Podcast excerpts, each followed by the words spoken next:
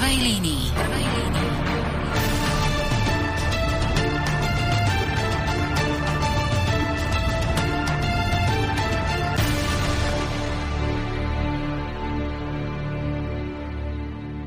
Takže, milí poslucháči Slobodného rádia Banská Bystrica, Slobodného vysielača Banská Bystrica, sme tento raz naživo v prvej línii. Požiadal som o to, aby sme mohli ísť z Bratislavy naživo, takže vitajte pri počúvaní relácie v prvej línii, ktorá bude trvať dve hodiny a naživo. A keď naživo, tak potom vám poviem aj nejaké tie kontaktné údaje, aby ste sa mohli pripojiť. A preto v prvej línii, pretože ako vidíte z avíza, je tam veľmi zaujímavá tematika a dal som tam aj také zaujímavé avízo uh, s takouto modrou farbou, ako majú modré prilby OSN a ešte teda aj s tým s pripomenutím, že bol Medzinárodný deň mieru 21. septembra, čo sa každoročne oslavuje a všetky ostatné veci. Mám tu so sebou hostia. Moje meno je Peter Zajac Vanka, dnes skôr taký skôr moderátor, ak budete volať a technik. A budeme si dávať nejaké pesničky. Ak budete chcieť zavolať do štúdia, ja to ešte potom zopakujem, ale nech sa páči na mobilové číslo 0951 485 385.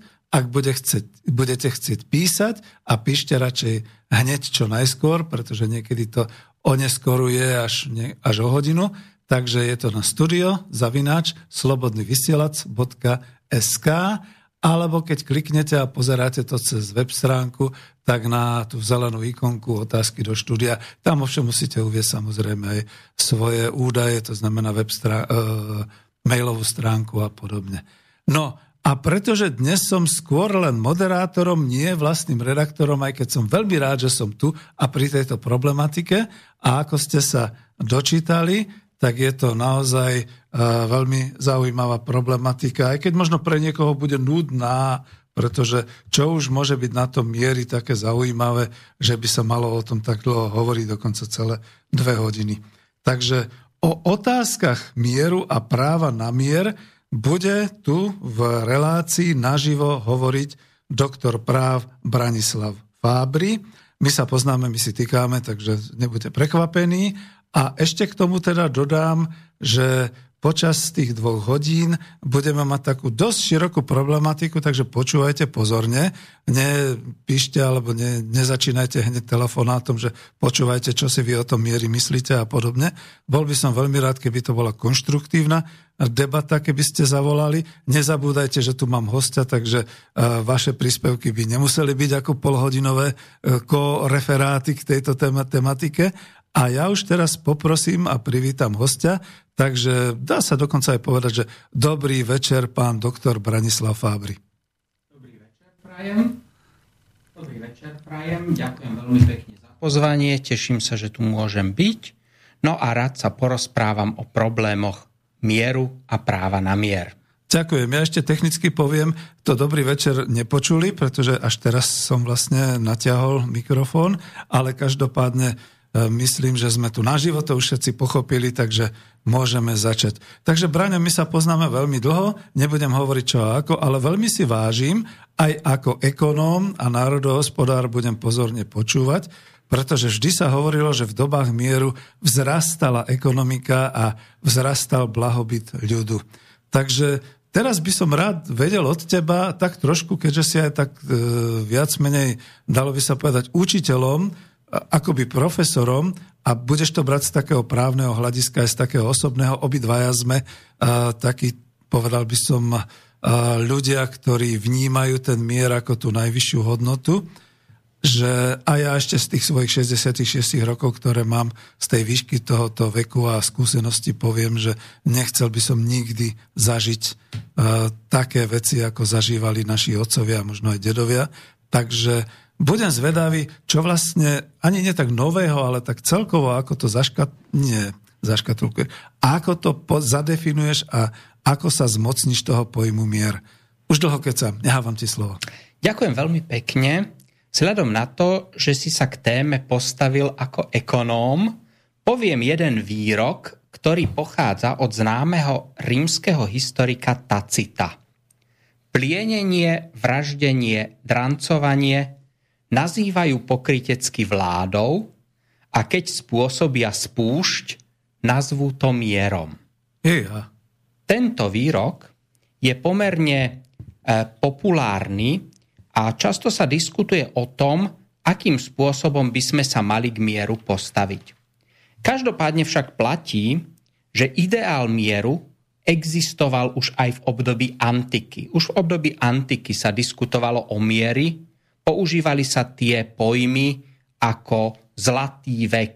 U Vergília bol mier spájaný s obdobím zlatého veku. No a takisto často sa spomínal aj v období stredoveku. Pričom v stredoveku existoval najmä teda v rámci tej nemecko hovoriacej oblasti pojem Landsfried, ktorý mal označovať nejaký zemský mier spájaný s kresťanskými hodnotami.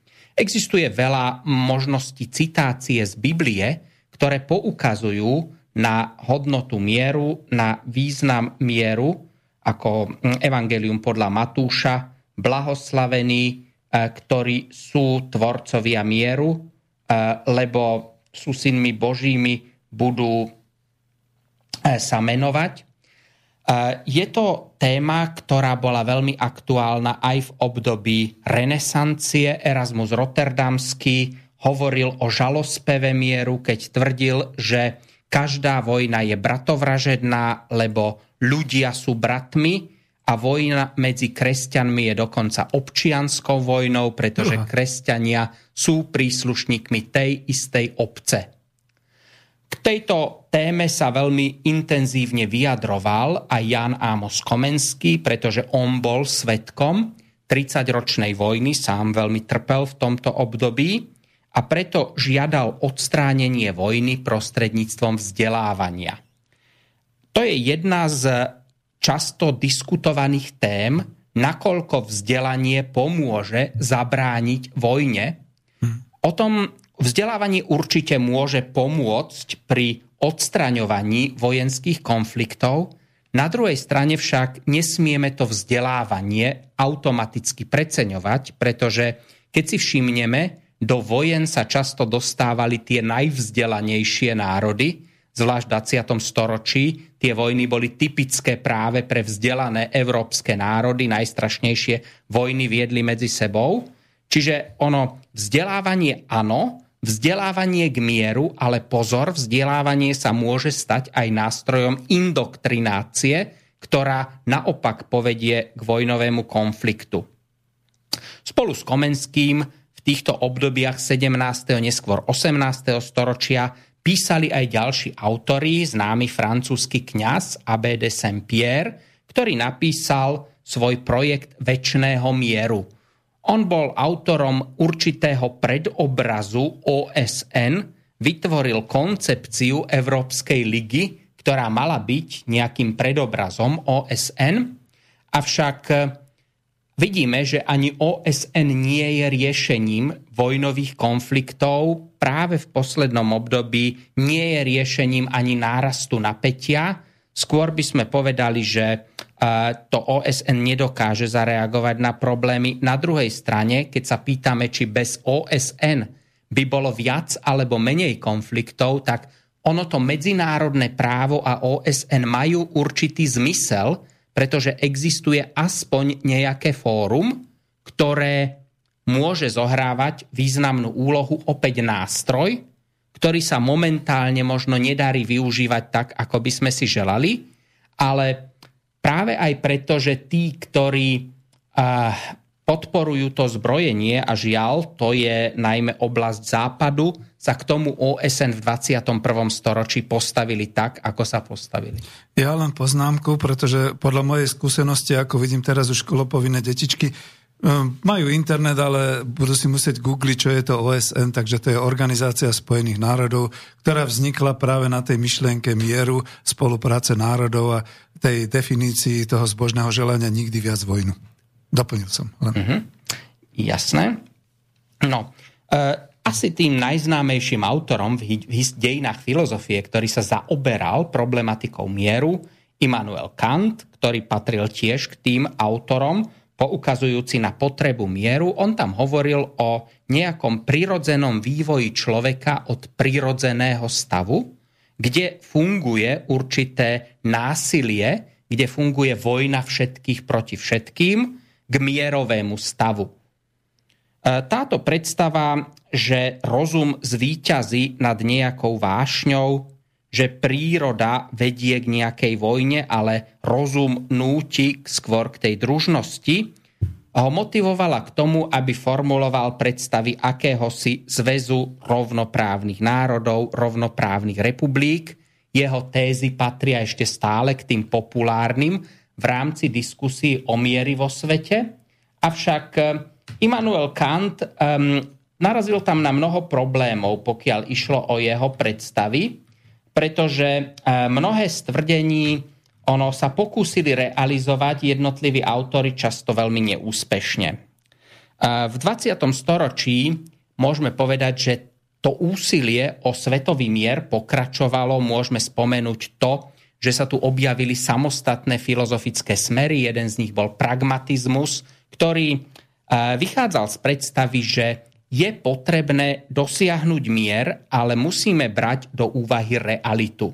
James ako jeden z tých predstaviteľov pragmatizmu vychádzal z názoru, že je treba brať do úvahy, že odstrániť môžeme vojnu, ale nejaké pudy bojovnosti alebo pudy agresivity sa nám asi odstrániť nepodarí a preto treba zameriavať je aktivitu človeka, snahu jednotlivca správnym smerom, aby to nebol boj proti iným ľuďom, aby to nebol boj za dobývanie cudzích území, ale napríklad boj za dobývanie nerastného bohatstva. Čiže nasmerovať človeka iným smerom, aj tú agresivitu, ktorá v jednotlivcovi existuje, treba nasmerovať iným smerom, nie proti národom, nie proti ľuďom, ale povedzme na dobývanie bohatstva, na dobývanie prírodných zdrojov. Aspoň Čiže... som pochopil to kliše boj proti tomu, boj za to, boj takto, boj e,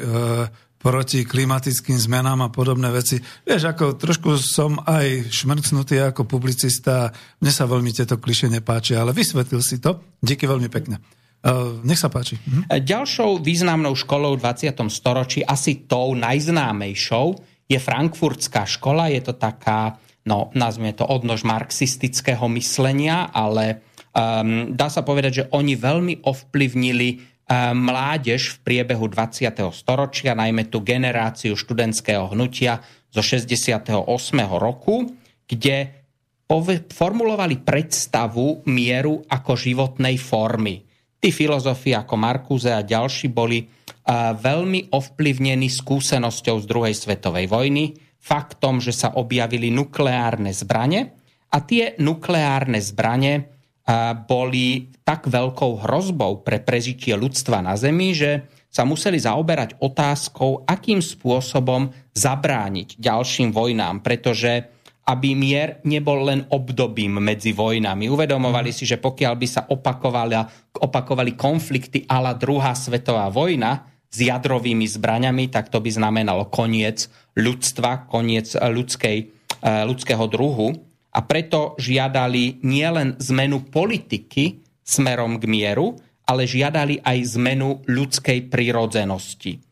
V zmysle tom, že sa treba zbaviť najmä eh, princípov konkurencie a princípov výkonu, podľa ktorého sa vytvárajú rôzne púdy krutosti, Čiže e, zmeniť e, ľudské pudy proti tomu, aby krutosť bola tým rozhodujúcim, aby e, tá konkurencia nebola rozhodujúcim momentom v konaní ľudstva, čiže niečo aj proti tomu sociálnemu darvinizmu, ktorý je tak veľmi prítomný, povedzme, v trhovej ekonomike. Je to samozrejme téza, ktorá Mm, má množstvo svojich eh, negatív, má samozrejme množstvo problémov, pretože predstava o odstránení tej konkurencie, ona často býva formulovaná alebo často býva kritizovaná ako príliš nerealistická, idealistická, utopická. Aj povedzme v rámci hnutia hippies boli niektoré tieto myšlienky populárne, avšak boli často aj kritizované. S problémom mieru sa museli v druhej polovici 20. storočia vysporiadať aj socialistické štáty, ktoré sa opierali o marxizmus, leninizmus. Mm-hmm. A vzhľadom na to, že e, v marxistickej filozofii zohrával kľúčovú úlohu triedny boj, tak bolo potrebné odpovedať na otázku, akým spôsobom sa s problematikou boja môžeme e, vysporiadať, ako máme riešiť, pretože pokiaľ bola dôvodom vojny existencia súkromného vlastníctva výrobných prostriedkov, pokiaľ bolo dôvodom vojny snaha o organizáciu, ktorá zabezpečí e, kapitálu väčšie zhromažďovanie, väčšie zhromažďovanie zdrojov, bol tu problém, čo z toho môže byť zlučiteľné s koncepciou mieru. Ak tu totiž budeme mať triedny boj, ktorý povedie nepochybne k mnohým konfliktom a ktorý môže viesť k revolúciám, tak tie revolúcie by pochopiteľne mohli vyvolať aj ozbrojené zrážky. No a toto bola v druhej polovici 20. storočia taká veľmi zložitá téma v diskusii najmä medzi rôznymi skupinami v rámci komunistického hnutia, keď si zoberieme, bol tu povedzme maoizmus alebo maové teórie, ktoré trvali na pokračovaní toho triedného boja, ktoré pokračovali na revolučnom charaktere. Zatiaľ, čo povedzme toliaty a talianskí komunisti vychádzali z priority mieru pred um, danou uh, revolučnou uh, snahou. Takže toto bolo veľmi dôležité, že aj v rámci marxistického hnutia sa začalo o miery celkom inak hovoriť v priebehu druhej polovice 20. storočia pod vplyvom nukleárnych zbraní. Aby som sa nestratil, toto už sa myslí, ten triedny boj a tieto uh, myšlienky týchto socialistických a komunistických hnutí smerom dovnútra, hej? do spoločnosti. Čiže no, smerom von? Uh, toto to, čo je... sa hovorí, že ek, uh, export revolúcie a podobne? Samozrejme, toto sa netýkalo len dovnútra, pretože uh-huh. aj povedzme v rámci Číny si uvedomovali, že triedny boj sa v tom stále sa zmenšujúcom svete musí uskutočňovať nie len dovnútra spoločnosti, ale práve existovala aj snaha exportovať revolúciu do zahraničia. A tuto bol povedzme ten rozpor medzi Toliatým a Mao Tse-tungom mm. pomerne značný. Ono, čo sa týka e, sovietských postojov, tie oscilovali niekde medzi tým Toliatyho eurokomunizmom a čínskou predstavou čínskej komunistickej strany, aspoň teda maoistického obdobia. E, je to samozrejme veľká dilema pre E, marxizmus práve preto, že pokiaľ trvajú na revolúcii a v súčasnosti vieme, že ono, tie štáty nie sú tak uzavreté, ako mohli byť v minulosti. Čiže nedá sa v malom štáte uskutočňovať revolúcia, pretože to nie je spoločnosť, ktorá by sa dokázala udržať proti nejakej zahraničnej intervencii. Tým pádom vznikol problém, akým spôsobom realizovať takúto takúto zmenu. No a marxisti tam medzi sebou viedli pomerne ostrý spor o to, akým spôsobom sa vysporiadať s, s myšlienkou revolúcie a súčasne zlučiteľnosťou mieru. No každopádne tieto nové idei viedli aj k tomu, že sa i socialistické štáty prihlásili k niektorým hodnotám, ako bolo aspoň teda formálne sa prihlásili tieto štáty ako bolo nevmiešavanie sa, aspoň teda v záverečnom akte, prihlásili sa aj zrieknutiu sa vojny ako prostriedku na zmenu hraníc, čiže to uh-huh. máme pri tej konferencii v Helsinkách. Na druhej strane však vidíme, že v praxi mnohé z týchto mierových hodnôt nefungovali, pretože aj Sovietský zväz bol jedným z tých hlavných motorov zbrojenia vo svete. Rovnako tak aj intervencie, ktoré uskutočnil Sovietsky zväz, neboli v súlade s tými hodnotami mieru, o ktorých hovoril. Čiže ostalo to takou veľmi otvorenou, nejasnou otázkou do budúcna, akým spôsobom sa treba postaviť k hodnote mieru. Áno, ale ja sa opýtam, ten helsinský proces, to už si ja pamätám, začal až v 70. rokoch Čiže po 68., po 56. a tak ďalej. Prepač, ponujem ti trošku akože zo skúseností. Mm-hmm. Jasné, ono ten proces prebiehal teda v 70. Mm-hmm. rokoch.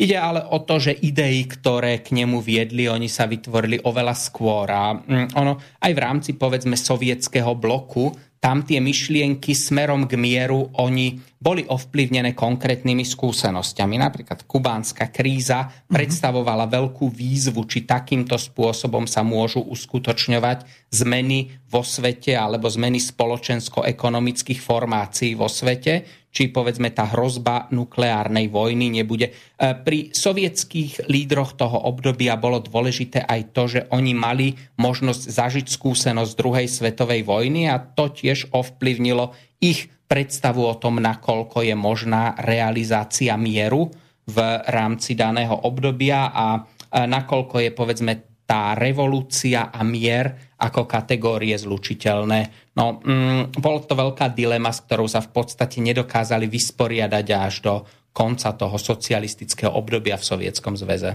Dobre, no ja ešte raz opakujem, už máme pomaly tú prvú polhodinku, že ak by chcel niekto zavolať, tak je tu mobilové číslo do Bratislavského štúdia 0951 485 385 a počúvate nás aj v zahraničí, takže pozor na volačku.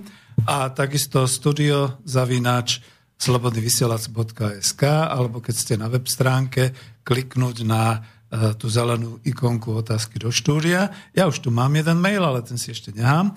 A aby som to tak nejak zhrnul, a chcel by som byť trošku takým opozičníkom, kým niekto zavolá, a trošku vyvolať takú polemiku. Je to síce pekné, ako e, sme si definovali teraz aj cez filozofické smery, cez politické, e, svetonázorové e, skupiny a orientácie. Každopádne tak do toho praktického života. Ja sa tak opýtam, je vôbec potrebný mier v tom zmysle tej trhovej ekonomiky? Nie, nie, teraz o mňa nehovorí až tak ekonóm ako človek, ktorý si uvedomuje, že vlastne na všetkých tých úrovniach, od individuálnej cez skupinovú, spoločenskú, štátnu, medzikontinentálnu, vždy tam naráža vlastne nejaký záujem e, ľudí, skupín, národov, e, dokonca ráz e, o to, blbo to znie, ale teda nejaký priestor si zväčšiť, koristiť, uzurpovať si niečo a podobne. Čiže má to vôbec zmysel nejak tak bojovať za ten mier v tomto zmysle? No ako sme už hovorili, a pokiaľ ide o teóriu spoločenskej zmluvy, ktorá je jedna z tých najpopulárnejších teórií v rámci filozofie, vidíme tam predstavu prirodzeného stavu, kde existoval boj všetkých proti všetkým. Uh-huh. To znamená človek človeku vlkom. A tento prirodzený stav predstavoval pre jednotlivca tak veľkú hrozbu, že bol kvôli vytvoreniu mieru ochotný vzdať sa svojej slobody, aby sa vytvorila nejaká inštitúcia, ktorá mu garantuje mier a prežitie. Toto je predstava, ktorá sa objavovala v tých klasických teóriách spoločenskej zmluvy, čiže idea, že tu bude nejaký leviatan, nejaká obluda v podobe štátu, ktorá zabráni tomu, aby silnejší vraždil slabšieho, aby jeden prepadával druhého počas spánku a tým si zlepšoval svoju materiálnu pozíciu, keď mu bude odnímať jeho zdroje. Toto bola predstava spoločenskej zmluvy. Čiže na to, aby sa aj ekonomika rozvíjala a ten prospech jednotlivca nebol príliš nestabilný, tak podľa tejto spoločenskej zmluvy sme dospeli k nejakej ústave, ktorej základom je mier. Uh-huh. Čiže bez mieru vlastne nie je tá možnosť využívania ani ekonomických zdrojov stabilná. Čiže má to nejaký zmysel spoločensky a politicky uzákoniť mier do nejakej tej ústavy alebo do, do teda nejakých tých ľudských práv. A vieš, vo mne bude furt ten opozičník, lebo mm-hmm. ja napríklad som zistil, že uh, dlhé roky E, národné, národné hospodárstvo a podobne to bolo spoločenské a dodnes majú národné štáty svoje hospodárstvo národné, častokrát, aj keď sa to nezdá mnohým liberálom. A zrazu potom príde do ústavy takéto ľudské právo vlastnenia. To sme zažili po roku 90 a nebudem teraz hovoriť, nesúhlasím s tým samozrejme, ale a teraz ide niečo ako ľudské právo na mier, respektíve definovania mieru. Lenže keď mne niekto ubližuje, A keď ubližuje niekto mojej komunite, keď ubližuje dokonca celému národu, dokonca rasovo ubližuje, no to teraz som vyťahol pekné témy, že? Uvidím, ako to ukončíme. Tak potom ako právo na mier mi zabráni, tak ako mi teraz zabraňuje e, to právo ľudské na vlastnenie, e, sa proti tomu vlastne brániť. Čiže naopak, ten mier mi začne zabraňovať v tom, aby som sa ja bránil voči tomu, že niekto využije to právo proti mne. Hm. No, asi som Nesúhlasím s, týmto, s touto predstavou, pretože právo na mier, ak by bolo zakotvené v ústavách, a nám sa to nedarí momentálne zakotviť do ústavy, aj keď všetky ústavy stoja na miery. Bez toho mieru, ktorý sme dosiahli v spoločenskom stave, by nebolo možné vytvoriť ústavu ako spoločenskú dohodu. Ale keby sme mali právo na mier, zakotvené formálne v ústavách, tak ono neznamená, že nie sa nemôžem brániť, ale môžem sa brániť konkrétnymi právnymi prostriedkami. To mhm. znamená, že nebudem využívať svoj pomoc. Svoj pomoc je zákonom za určitých o výnimočných okolností dovolená, ale ide o to, aby som nepoužíval svoj pomoc. Čiže aby som to neriešil tak, že keď mám problém so susedom, tak chytím pušku a idem to riešiť na vlastnú pes. To už ide na tú individuálnu úroveň. To je na tú individuálnu úroveň. To už je vojna. To znamená, pokiaľ budem dávať žalobu a riešiť to prostredníctvom orgánov práva alebo orgánov ochrany práva, tak to nie je porušenie práva na mier, pretože aj ten druhý jednotlivec je podriadený zákonom a na základe zákona sa bude brániť, respektíve keď bude chcieť používať svoj pomoc on, tak samozrejme je tu orgán ochrany práva, ktorý mi pomôže moje, uh, moje práva alebo moje oprávnené záujmy brániť. Samozrejme, že to nefunguje perfektne, ale toto je lepší spôsob riešenia konfliktov, ako to, keby si jeden začal využívať svoj pomoc, išiel toho druhého zastreliť, tam sa príbuzní rozhorčia, pôjdu strieľať no, späť. To je... to je vojna všetkých proti všetkým. Krvná pomsta. Krvná ne. pomsta, hm. povedie to k nestabilite, nebudem môcť využívať svoje vlastnícke právo, ak budem mať e, stále strach o život, nebudem môcť využívať ani iné práva, ktoré mám, pokiaľ budú stále pod nejakou hrozbou násilia. Dokonca ono, mohli by sme to doviesť až do dôsledkov a povedať, že ono, je to veľmi zaujímavá téza, že sloboda bez mieru sa môže zmeniť na otroctvo. To znamená zvíťazí ten najsilnejší, alebo momentálne najsilnejší, ale keď najsilnejší zaspí, tak aj toho niekto iný usmrtí. Čiže tá sloboda prestane byť slobodou, pokiaľ nie je realizovaná v miery. Dobre, každopádne ešte stále budem vrtákom, pretože ja mám stále z toho pocit, možno len na tej individuálnej úrovni, ešte sme sa nedostali až na tú spoločenskú, až teda štátnu, že mi to tak trošku zabraňuje to právo brániť sa. Lebo keď použije voči mne niekto, že mier a na, namierí na mňa samopal, tak samozrejme, že nemôžem sa brániť, a teraz on bude ten silnejší, ktorý bude využívať to, že však mier, však vidíš, ja chcem, aby si mal mier a mierí na mňa nejakými ostrými zbraňami. Ale nemusíš odpovedať, povedz si sám, lebo už pomaly sa blíži. Mm-hmm. Tuto veľmi stručne, ak niekto na mňa namierí samopal a chcel by som použiť nejakú protiobranu, tak je pomerne neskoro, keď už na mňa mierí no, v, tom, v, tejto, v tejto situácii. Ale on ten samopal nenamierí preto, lebo sa obáva nejakého právneho prostriedku toho strážcu mieru, ktorým je štát. Čiže e, väčšina si netrúfne namieriť na iného samopal. To na individuálnej úrovni. Áno, na individuálnej úrovni, ale medzi štátmi, aj medzi štátmi. Mhm. Medzi štátmi je to samozrejme zložitejšia otázka, že či to takto funguje medzi štátmi. No každopádne, um, pokiaľ ide aj o tie, o tie štáty, tak práve preto sa niektoré mocné štáty bránia tomu, aby existoval nejaký záväznejší systém vzťahu medzi medzinárodným právom a štátom, ale pokiaľ ide o tie veľmoci v období jadrových zbraní už ani to nie je také jednoduché niekoho iného, na niekoho iného vystreliť jadrovú hlavicu. Čiže... No, boli o tom filmy a práve moja generácia zažila ten film Deň po, mm-hmm. čo potom zrazu už natáčali deň potom o ľadových katastrofách a všelijako inač. A ten deň po sa premietal, ja som to už niekde uvádzal v reláciách, niekedy na sklonku môjho študovania na Vysokej škole ekonomickej, kde sme to videli na Mlinoch v klube filmovom. A to bol film, z ktorého sme odchádzali obrovsky otrasení, ale mám pocit, že viac zapôsobil na ľudí v socialistickom tábore ako na tú opačnú stranu pretože to bol film o tom, ako sa spustila úplne nečakane a len z takýchto, jak to tu býva, z technických nejakých problémov alebo z toho, že ten uh, vojak alebo ten nejaký poručík uh, bol práve v tejto chvíli nejaký taký nedočkavý a podobne. Spustila sa jadrová vojna. Čo to potom znamenalo? Bolo vidno tie výlety tých rakiet a tá hláška dokonca toho Američana, ktorý hovoril, Ježiš, oni to spustili.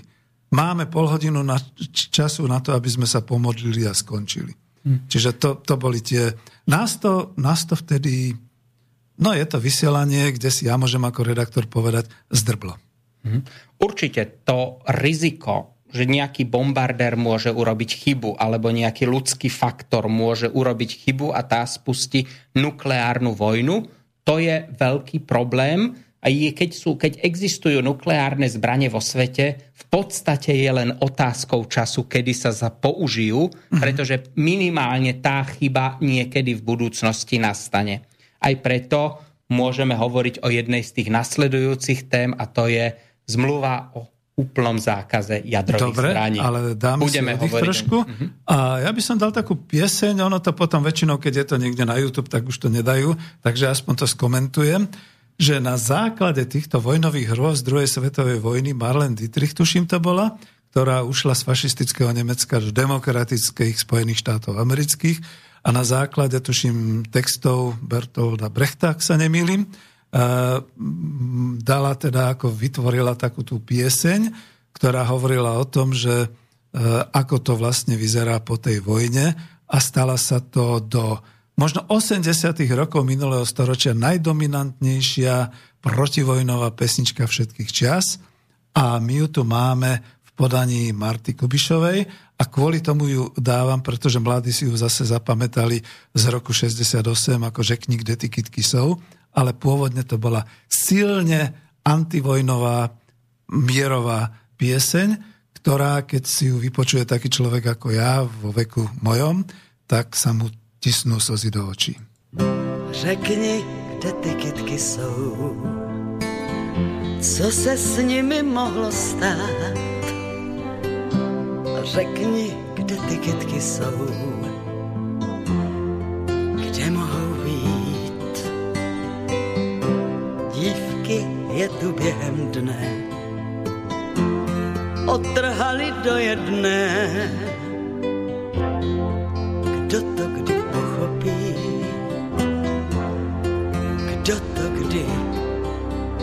pochopí. Řekni, kde ty dívky jsou, co se asi mohlo stát. Řekni, kde ty dívky jsou, kde mohou být. Muži si je vyhlédli, sebou domů odvedli. Kdo to kdy pochopí,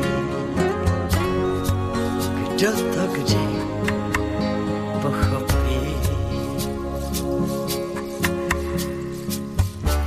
Řekni, kde ti muži jsou, co se k čertu mohlo stát. Řekni, kde ti muži jsou, kde mohou být. Muži v plné polní jdou, do války zas je zvou. Kdo to kdy pochopí, kdo to kdy pochopí.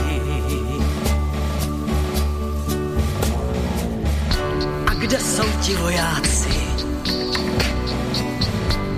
Lidi, co se mohlo stát? A kde jsou ti vojáci? Kde mohou být? Řady hrobů zákrytů, meluzí na kvílí tu. Kdo to kdy pochopí? Kdo to kdy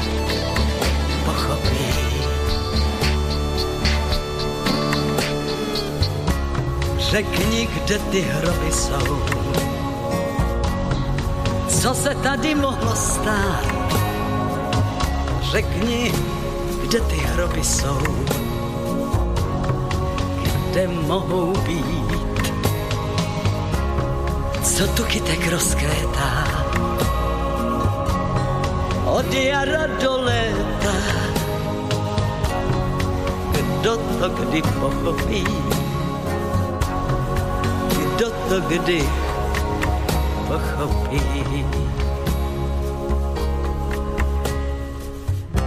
Řekni, kde ty kytky jsou. Co se s nimi mohlo stát? Řekni, kde ty kytky jsou.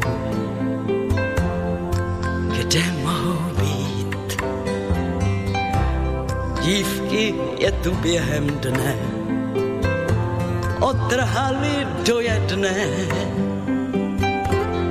Kdo to kdy pochopí? Kdo to kdy pochopí? No, milí priatelia, ak máte nejaký taký pocit, že však to bola taká známa pesnička Marty Kubišovej a prečo ju takto dávate, no v tom origináli to bola e, nemecká speváčka Marlene Dietrich, ktorá spievala Vody Blum, Zagmir Vody Blumen sind.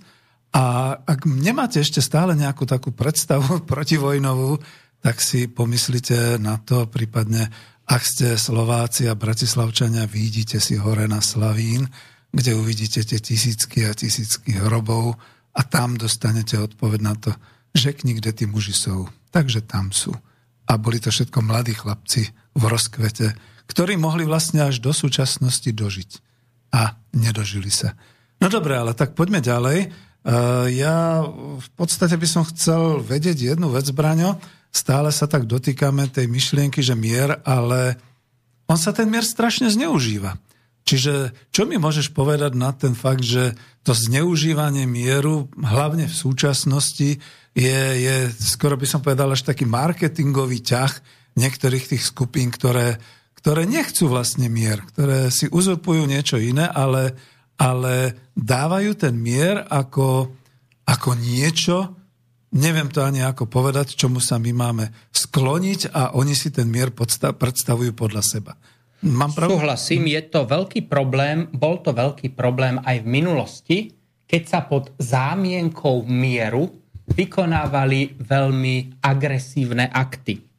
Ono, mohli by sme spomenúť napríklad zákon na ochranu mieru z roku 1950, ktorý v Československu existoval a tento zákon na ochranu mieru sa uskutočňoval práve v čase veľkého nukleárneho zbrojenia, pod zámienkou tohto zákonu mieru sa uh, mohli prenasledovať skupiny, ktoré mali odlišný názor na niektoré otázky týkajúce sa spoločensko-ekonomickej formácie.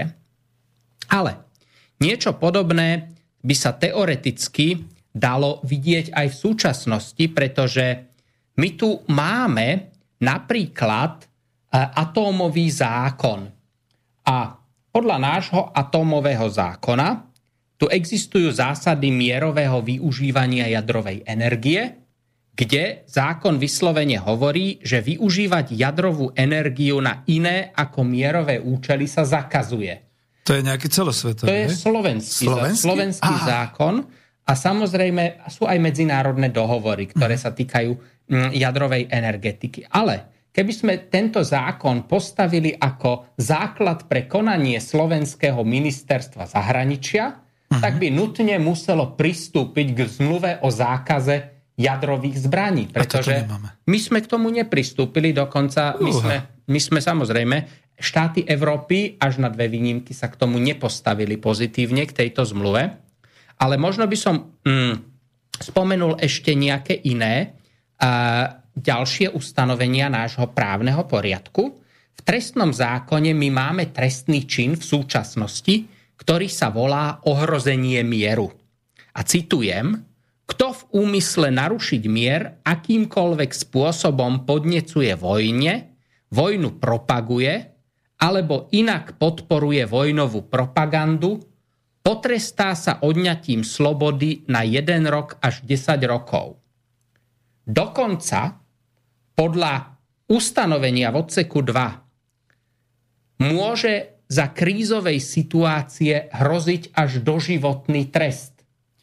Čiže kto v úmysle narušiť mier a tak ďalej podporuje vojnovú propagandu.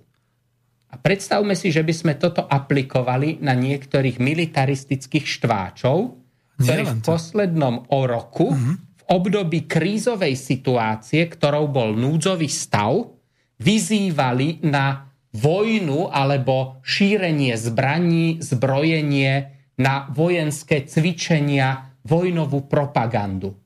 Presne na to som myslel. Mhm. keby sme tento paragraf 417 trestného zákona aplikovali na konkrétnych ľudí, ja ich nebudem menovať, ale myslím, že všetci sme zachytili to množstvo vojnovej propagandy, ktoré sa tu objavilo, tak e, myslím si, že prokuratúra nebude mať e, málo roboty.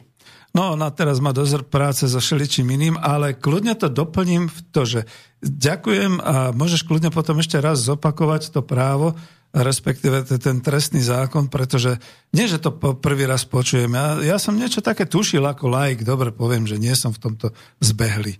Ale ako je potom možné na Slovensku, síce v členskej krajine Severoatlantickej aliancie, ale zároveň v Európskej únii, r- tak harašiť tými zbraňami, že si tu prechádzajú e, armádne zbory, že sa tu cvičí, že sa tu cvičí pravdepodobne ostrými zbraňami, že tu lietajú lietadla, že tu rekognoskujú terén americké lietadla, ja to takto poviem, čiže to je príprava na vojnu predsa pre Boha, že naši vojaci, profesionáli, ktorí síce v tom môžu vidieť nejaký zárobok, ale predsa len sú posielaní na hranice Ruskej federácie. Ja to poviem konkrétne, pretože mňa to štve.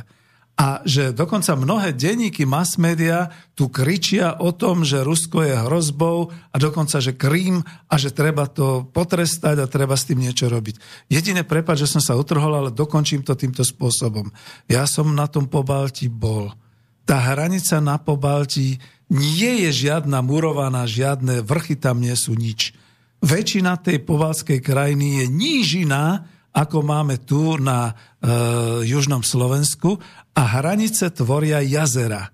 Čiže uprostred tých jazier, napríklad v Estónsku a v Litve, je hranica.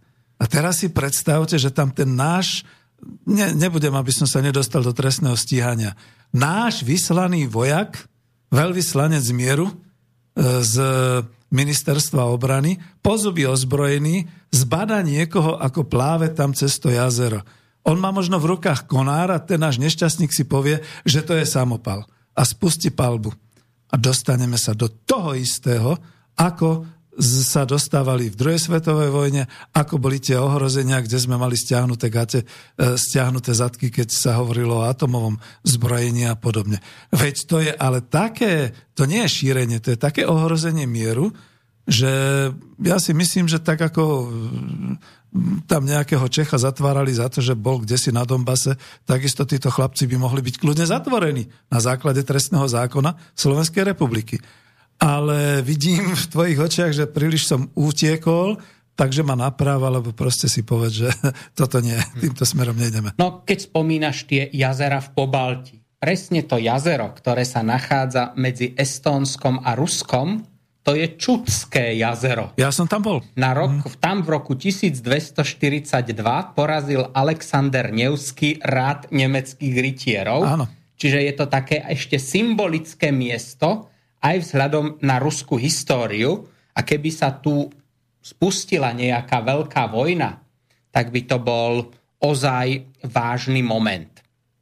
No ale vrátim sa ja k tej úprave, právnej úprave, čo sa týka ohrozenia mieru.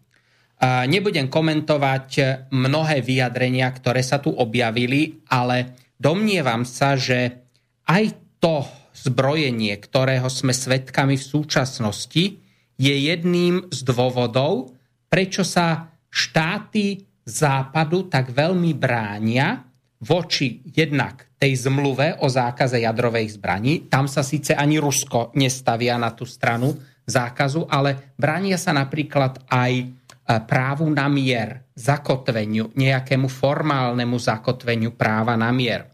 Je to taká veľmi zaujímavá situácia, že právo na mier dodnes nebolo záväzne kodifikované na západe v medzinárodných dohovoroch. Mm-hmm. Boli nezáväzné deklarácie z 84.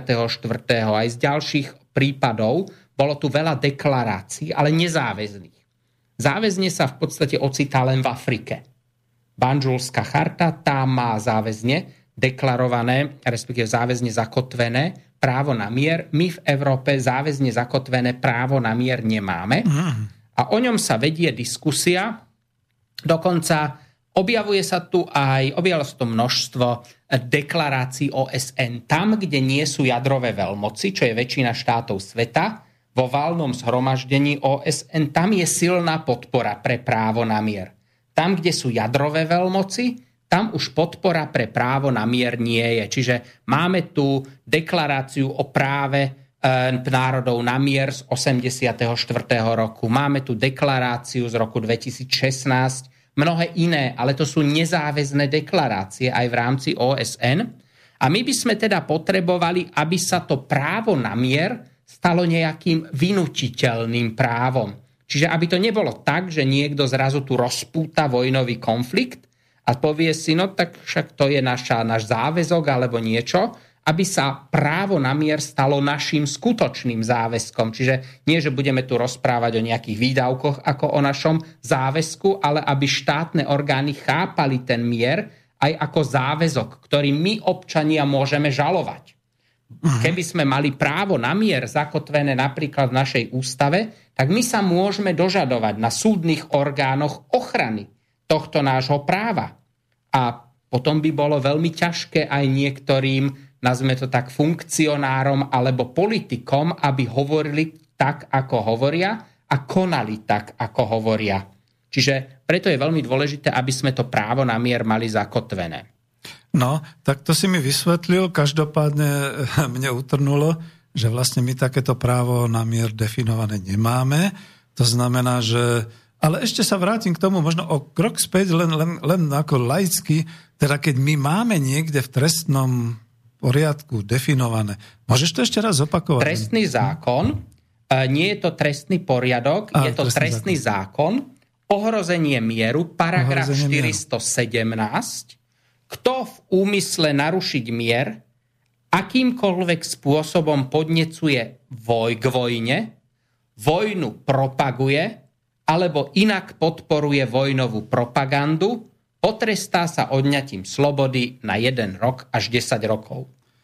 Dobre, tak e, ja sa s tým nejako laicky vysporiadávam, ale pretože som bol hore v Pobalti, tak mám zimom riavky. Pretože keď tuto behajú niekde po Norsku nejakí tí lukostrelci so šípmi, keď čelikto beha, keď teraz poslanca v Británii zaklali jak prasa, keď teraz sú, boli predtým všelijaké tie teroristické útoky, a rieši sa to všeliako, tak teraz si predstavme, že niekto z druhej strany, teraz poviem kľudne, tras, stresne mu v palici a prepláve to jazero a začne robiť niečo zle.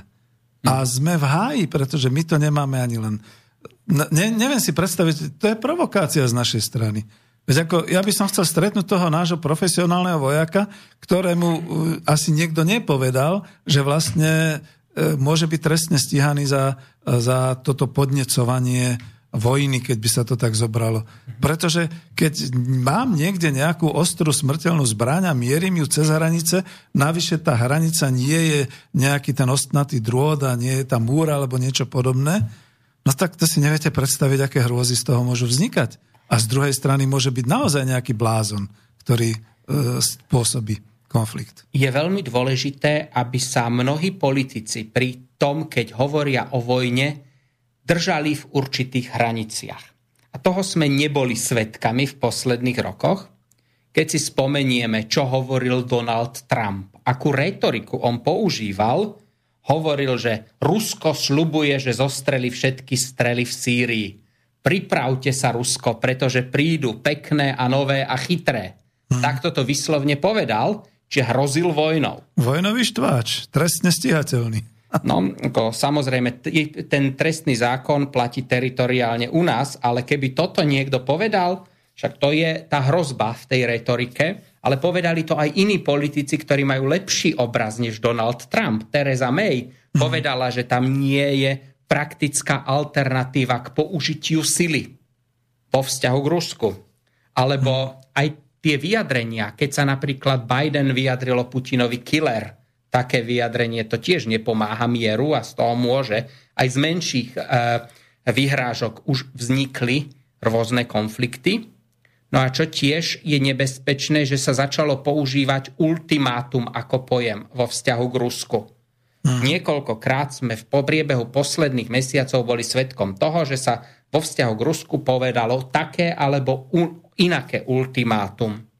Ale ultimátum v zmysle medzinárodného práva, to je posledný krok pred začatím vojenských operácií. No to sa používa že tak a teraz ťa varujeme, ale my šťukneme už tým, tým jak sa tomu hovorí, úderníkom pripravený strieľať. No. Predstavme si, že by na druhej strane bol niekto, kto má, no nazveme to menej politických skúseností, tiež nejaký horlivec s mm. podobnou retorikou, a nebral by tieto vyjadrenia tak chladne, ako ich berie súčasný prezident Ruska, ale bol by to nejaký politik, ktorý má podobnú retoriku ako títo západní predstavitelia, to by mohlo veľmi rýchlo prerásť do vojnového konfliktu a ono skôr či neskôr sa tam politik zmení na čele štátu. A samozrejme, Vladimír Putin má mnoho chýb, ale jeho racionalita je jedným z tých dôležitých faktorov, ktorý bráni, aby sa podobné výroky stali začiatkom špirály nepriateľných hrozieb na jednej aj druhej strane. Čiže... Však takto to asi začínalo. Aj prvá svetová vojna, aj druhá, aj predtým všetky tie konflikty, Napoleon a provokácie tam okolo toho, keď by sme išli ešte do e, tých e, skorších storočí. Jo, ale ja urobím jednu vec, prepáč mi, že to preruším. Milí priatelia, nenehávajte ma v tom. Vidíte, že ja sa tu emočne nabudzujem a vy počúvate a nič. Takže telefón 0951 485 385 a nabudzujte sa aj vy, alebo dajte dobrú otázku, alebo studio zavináč slobodnyvysielac.sk alebo otázky do štúdia. Skúste niečo také, lebo teraz sme tu rozvinuli také témy, že to je tak, by som povedal, že to už nie je prednáška, ale to sú také žhavé a živé slova, že myslím, že keby sme sedeli v hospode, tak už okolo nás je celý kruh a už všetci sa rozohňujeme tým možno, aj, aj možno nesprávnym spôsobom, ale v tomto prípade, no ja mám napríklad hrôzu, trošku to už zmením, z tých všetkých sociálnych sietí, Twitter, Facebook a podobne. Keď si oficiálni prezidenti a oficiálne politické osoby začnú dopisovať všelikde na týchto sociálnych sieťach nejaké také hlášky, ktoré si e, mať syna a mať taký slovník, ako občas majú, tak by som ho vyzauškoval, povedal by som, ty si sa zbláznil, ty chceš výjsť z domu, aby ťa niekto naozaj prizabil? Čo to tu to robíš? Ale oficiálne politické osobnosti, najmä na západe, jednoducho ten Twitter, tie YouTube a všetky tie siete používajú aj s takýmto slovníkom, a ja si myslím, že aj naši niektorí politici, na to, že to už je skutočne tak na hranici no, trestnoprávnosti, aby som to nevedel ináč povedať. Ale prepač, to je môj názor ešte aj na to zneužívanie a ty si chcel ešte tesne predtým o tom zneužívaní hovoriť niečo ďalej. Tak. No, pokiaľ ide o to ďalšie zneužívanie, tak my sme bohužiaľ svedkami toho, že pojem mier sa dáva do súvislosti s rôznymi akciami, ktoré s mierom veľa dočinenia nemajú. Ja by som to možno spomenul na veľmi aktuálnom príklade vojny v Kosove. Ona síce bola v 99. Mhm. roku, často vysvetľovaná ako mierová operácia No, za účelom zabezpečenia mieru, ale práve v týchto dňoch vidíme, ako to s tým mierom v Kosove vyzerá. Totiž táto mierová operácia skončila tým, že po roku 99 vyhnali Albánci Srbov z Kosova. Veľkú väčšinu Srbov, vyše 200 tisíc Srbov vyhnali z Kosova. Čiže zatiaľ, čo do 99. trpeli skôr Albánci, po 99. trpia Srby, ale keďže Albánci tvoria väčšinu, tak sa vytvorilo mon, kvázi monoetnické Kosovo s niekoľkými srbskými enklávami a toto nazývajú mierom. Mm. Tých 200 tisíc Srbov žije vyhnaných v Srbsku, Srbský komisariát pre migráciu tam ich eviduje spolu s UNHCR vyše 200 tisíc vnútorne vysídlených ľudí z Kosova. A predstav si, prepáč, že som skočil do toho, že od týchto migrantov sa nikto nezaujíma, žiadna Merkelová nepovedala, poďte do nás, bude vám dobre. A dokonca to konvenuje s tou mojou myšlienkou, že dobre právo brániť sa. Pretože títo ľudia boli vyhnaní zo svojich domovov, bránili sa a neubránili sa. Proste prehrali. Sú preč. No, je tam problém v tom, že čo sa deje po 99. roku? Opakovane sa objavili pogromy proti Srbom. V 2004. bol ten Ešte najznámejší. A aj v týchto dňoch vôbec sa o tom v našich médiách nepíše, ale opäť ďalšie šikany proti Srbom. Mnohokrát sa stalo, napríklad odpojili im elektrické siete, E, odpojili im samozrejme srbských operátorov. To mi pripomína Za- Krym. No to, je, to, je to presne... e, Správanie v sa mnohom- Ukrajiny mnohom- Kievu voči Krymu. Takto. Ja by som tam povedal to, že keď porovnávame Kosovo a Krím, tak z Krímu nemusela väčšina Ukrajincov ani krímskych Tatárov po pripojení k Rusku utekať. Čiže nečistilo sa to tam Nečistilo sa. etnicky. Etnicky. Po 99. sa vyčistilo Kosovo. Zostali tam nejakí Srby, zostali tam dokonca aj Rómovia, aj keď tých tiež vyhnali veľkú časť. Ale čo je dôležité, tak pokračuje sa v takýchto zastrašovacích metódach, aby sa Srby nevracali. Čiže to, čo sa deje v súčasnosti, že v, počas pandémie sa vymyslela teória na zákaz dovozu srbských tovarov do Kosova. Ono to opakovane sa už objavilo. Ale teraz vymysleli napríklad takú metódu, že musí to mať v dokumentácii tovar označenie Kosovská republika. Ale výrobca v Srbsku nemôže používať označenie Kosovská republika, aj preto, že on, e, Srbská ústava sa na tento problém pozera inak a status Kosova nie je vôbec vyriešený dodnes. Akurát, že je to šikana proti tam žijúcim Srbom, keď sa takýmto spôsobom zakáže dovoz srbských tovarov. Alebo máme tu problém s dopravnými s ešpezetkami, ktorý eskaloval v, v septembri.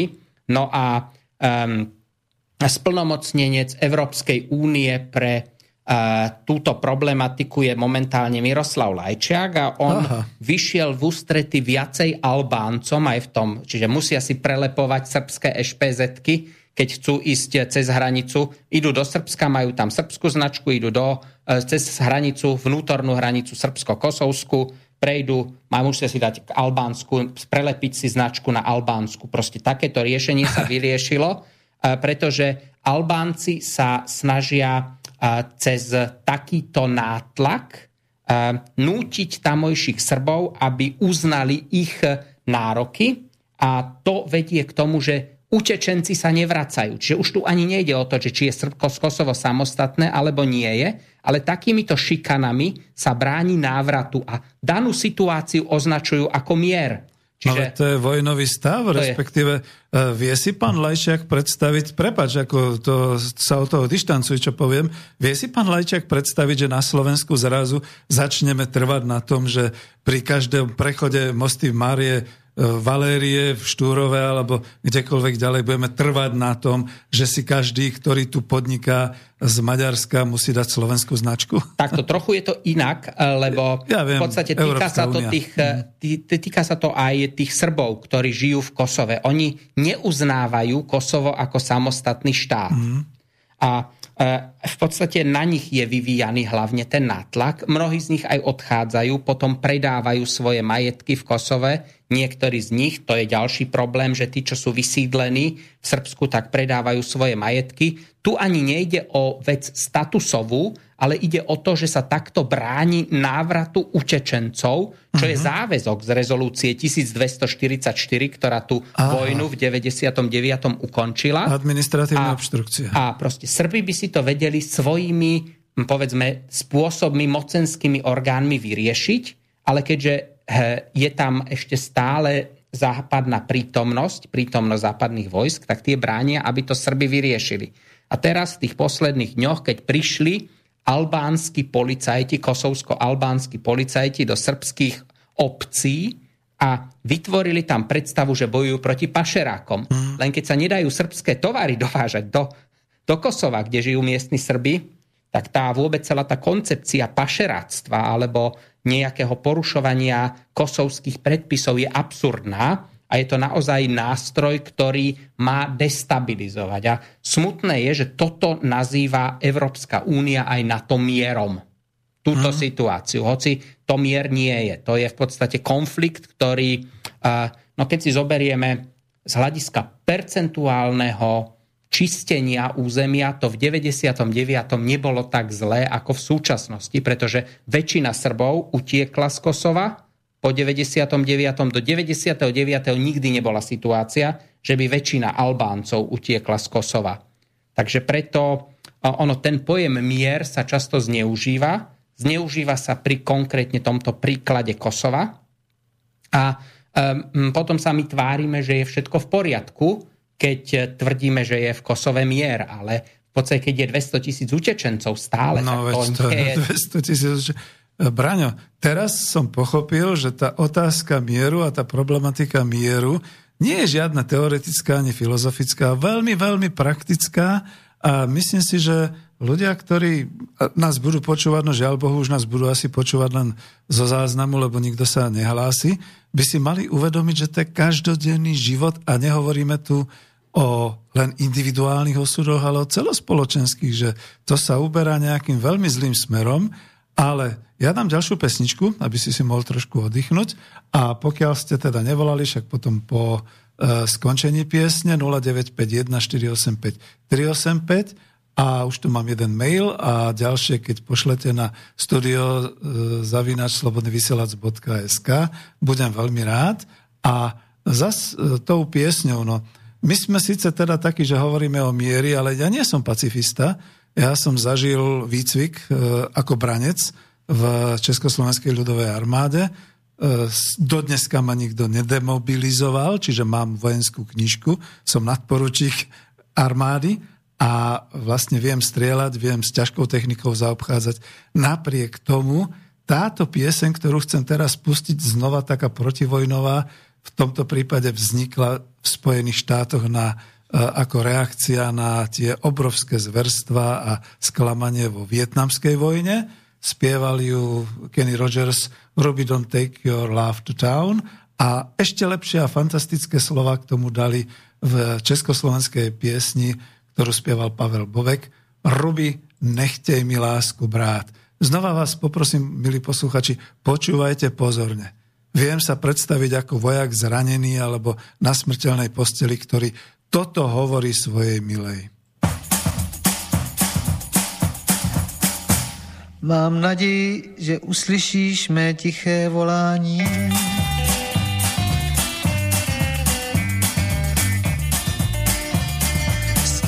Padá na zdi bílé, nic mu nebrání. Já tuším, že jsi hezká, jak bývala stolikrát.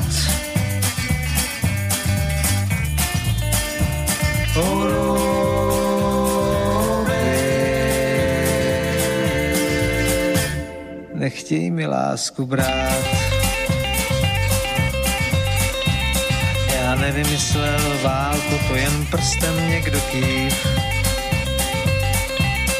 Mě učil jen střílet, jenže druhý střelil dřív. A nevím sám, je mi psáno živořit či žít. Oh,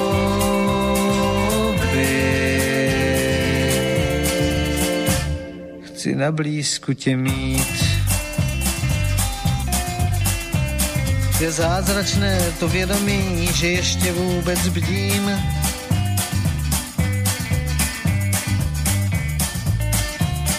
Že tím, co je mušeně, nemohu ti být, ruby já pochopím. A je to možná hloupost nesmírná, s níž odvážím si přát.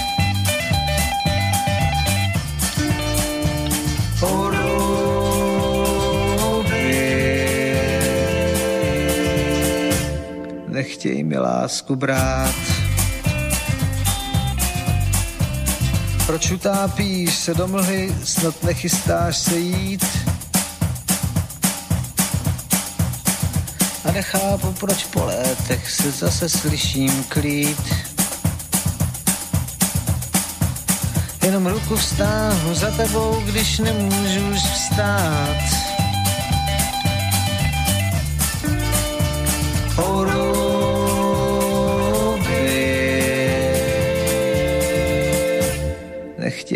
lásku brát.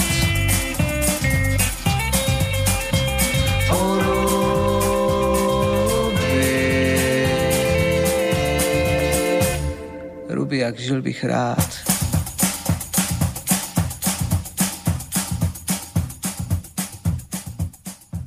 No, ja mám stiahnuté hrdlo, pretože som absolvoval vojenský výcvik, ostré smrteľné vla- zbranie ovládam a neviem si predstaviť, a vždy mám trošku s tým problém, keď toľko z tých televíznych relácií tečie toľko krve a je tam vidno všetku tú strelbu a podobne. Či si vôbec mladé generácie uvedomujú, čo znamená, keď vás taký malý pliešok zasiahne? Čo to spôsobí za bolesti a čo to všetko urobí? A to je o tom miery a nemiery. To nie je len o kriminálnych činoch a o vraždách, kriminálky a podobne. To je presne o týchto veciach. Pretože ja ešte než pustím bráňa, tak poviem, našiel som si tu taký výrok. A to je zase z amerického prostredia. Benjamin Franklin povedal, ešte nikdy neexistovala dobrá vojna alebo zlý mier. Takže takto to je a vždy tam niekto krváca. Takže o tom to je. No dobre, Braňo, prepáč, zase som ti tak trošku akoby zobral slovo, ale vraciam to. E, nik nevolá, 0951 485 485, nehával som im šancu, teraz zase chvíľku nie, aby si mohol hovoriť. E, píšte, ak máte studio zavinať slobodnyvysielac.sk a púšťam ťa k slovu, pretože ešte sme niečo o zneužívaní hovorili.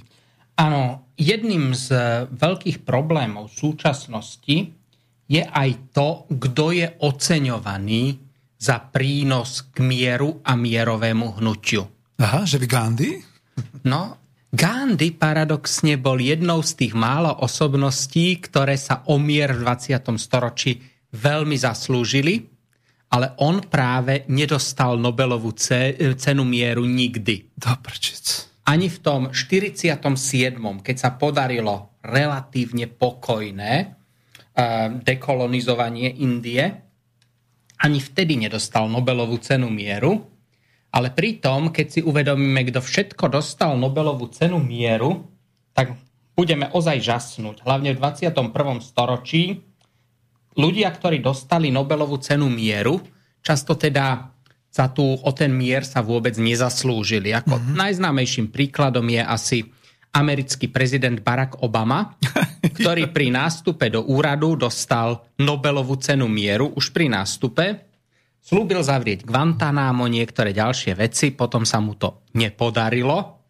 Urobil mnoho iných krokov smerom k zbrojeniu napríklad, ktoré rozhodne neboli smerom k mieru, aj mhm. povedzme jeho účasť na rôznych vojenských konfliktoch, ako napríklad v Líbii kde vidíme, že sa ten mier nepodarilo nastoliť. A to bolo jeho dielo? Mm. Sakar. No, boli tam viacerí, ktorí mali za to zodpovednosť, ale predsa len na Nobelového, eh, nositeľa Nobelovej ceny to bolo až príliš. Mm. Avšak eh, keď sa pozrieme celkovo na to, ako bola udelovaná Nobelová cena mieru, komu všetkému v 21. storočí, no je tam niekoľko amerických prezidentov a viceprezidentov, čiže aj Jimmy Carter, ten si ju zaslúžil viacej než Barack Obama, aj Al Gore tam je. Ale sú tam povedzme aj takí ľudia ako Marty Ahtisaari, ktorý je bývalý prezident Fínska a on dostal, on je otec nezávislého Kosova. Pričom to, čo sa v súčasnosti v Kosove deje, to je veľkou obžalobou práve jeho aktivity z roku 2008, keď sa teda deklarovalo nezávislé Kosovo. Je to uh, veľký problém z hľadiska tých utečencov, že jeho riešenia nepomohli návratu utečencov, teda vnútorne vysídlených osôb, ktoré žijú v Srbsku a nemohli sa do Kosova vrátiť, tak to je obžalobou voči nemu. Paradoxne, naopak dostala Nobelovú cenu aj Európska únia v roku 2012. Pričom, povedzme, keby ju hmm. dostali Európske hospodárske spoločenstvo v 60., 50., 60. rokov, keď sa podarilo dosiahnuť akési zmierenie Nemecka a Francúzska, bolo by to oprávnené. Ale práve v roku 2012, keď sa rok po Líbii rok po vojne v Líbii, tak neviem, že či Európska únia bola zrovna tou ideálnou voľbou. Hovorím, že v minulosti mali európske inštitúcie zásluhu na miery, ale udelili to Európskej únii v roku, keď teda tie zásluhy za mier neboli nejaké no, veľké. No a potom naopak je problém, že často dostávajú Nobelové ceny za mier ľudia z krajín, ktoré, sú, ktoré nemajú najlepší vzťah so Západom. Ale na rozdiel od toho západu, kde Nobelovú cenu dostávajú vedúci politici, tak z týchto štátov východu dostávajú, alebo so štátov, ktoré nemajú najlepší vzťah, dostávajú Nobelovú cenu práve ľudia, ktorí sú odporcami režimu. Čiže tá Nobelová cena sa často zmenila na nejaký nástroj podpory disidentov alebo podpory tých, ktorých Západ chce podporovať. A, hm. a paradoxne Nedostali ju tento rok Julian Assange, ktorý je vo väzbe vo Veľkej Británii. A ktorý ale... sa postaral o všetky tie informácie, ktoré otvorili ľuďom oči. Prepač. Áno, čiže tento rok sa oceňovala, spájala Nobelová cena mieru so slobodou prejavu.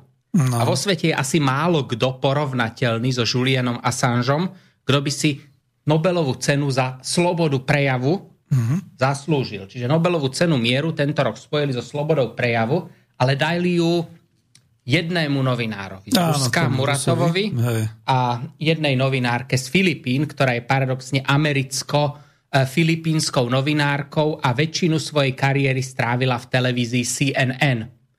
No a problém je samozrejme v tom, že filipínsky prezident, súčasný filipínsky prezident sa dostal do konfliktu so Spojenými štátmi. Čiže v tomto je veľký problém ako sa udelila Nobelová cena v tomto roku. Však určite by bolo dobré, keby sa podporila sloboda prejavu aj v Rusku, aj na Filipínach, ale keď už dali teda týmto dvom novinárom, samozrejme kritičke prezidenta Rodriga Duarte, to mohli dať aj samozrejme predstaviteľovi Novej gazety, ale keby k tomu pridali aspoň Assange, aby to nevyzeralo, že je to podpora jednej geopolitickej strany proti druhej, Počkaj, počúvaj, ja urobím si prču.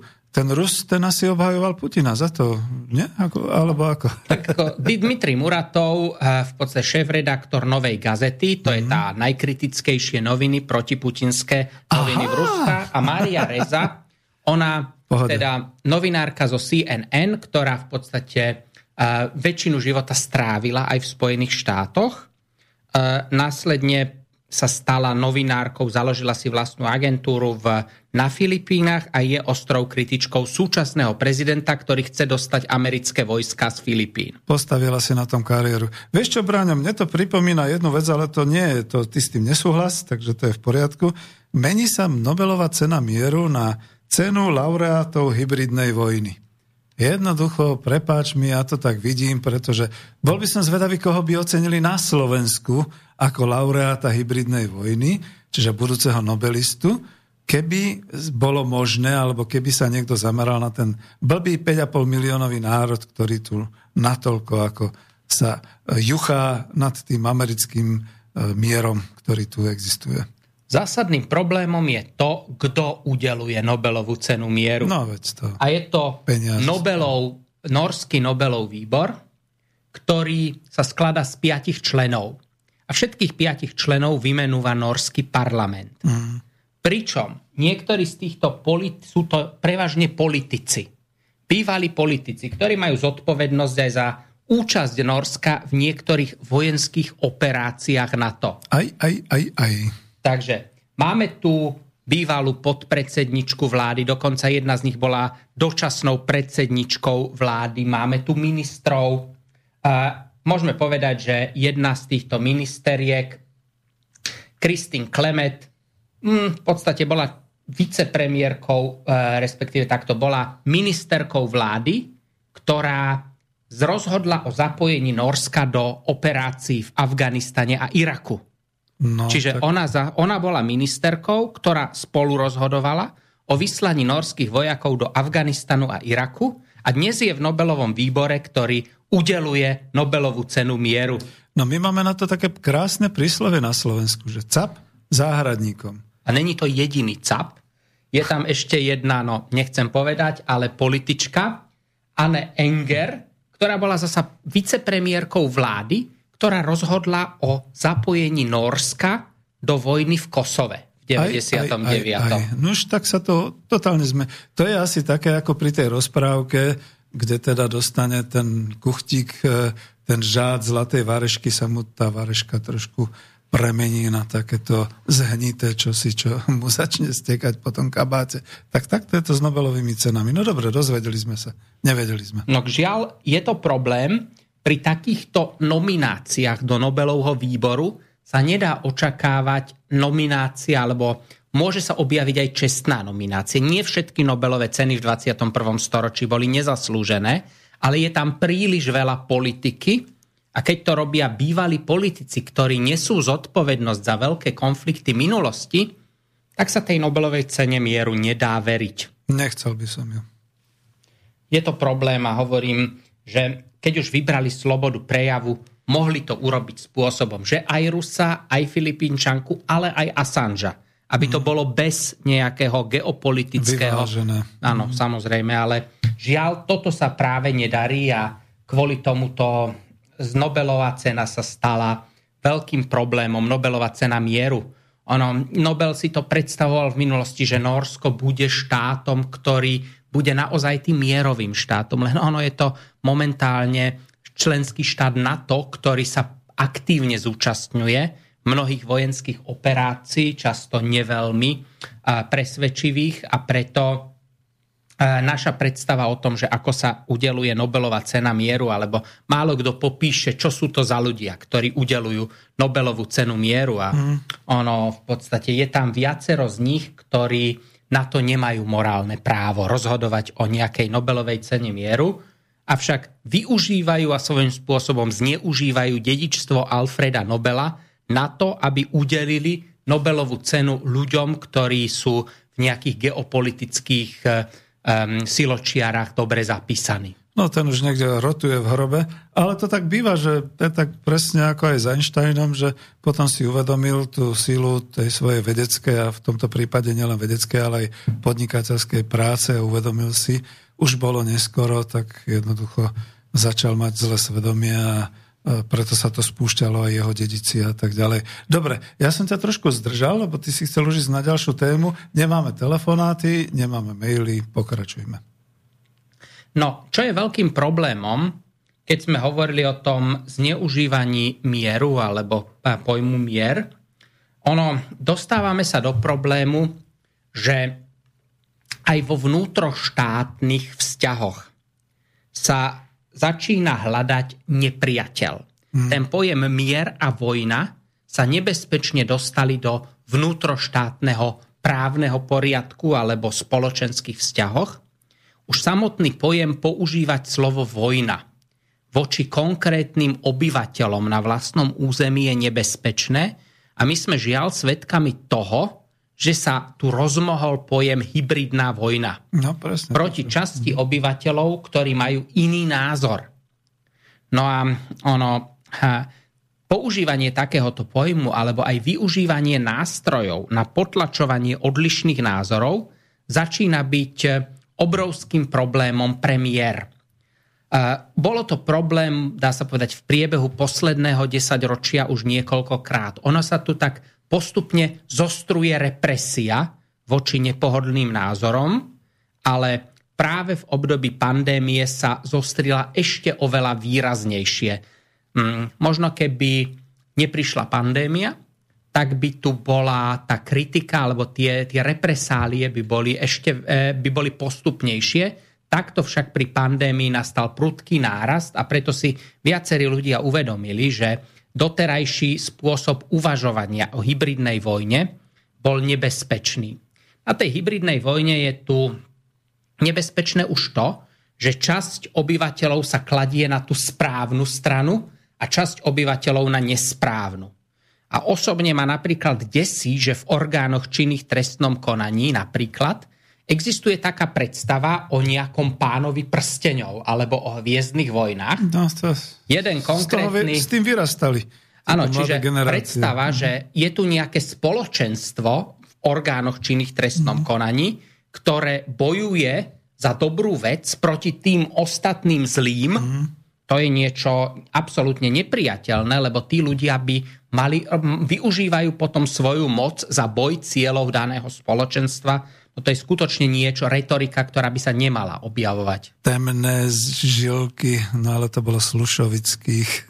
No, tak, tak oni to tak nejak majú. Či Hviezdne vojny, či Pán no. prsteňov, toto proste nie je spôsob, akým by sme mali vo vnútroštátnych sporoch vystupovať. Mm.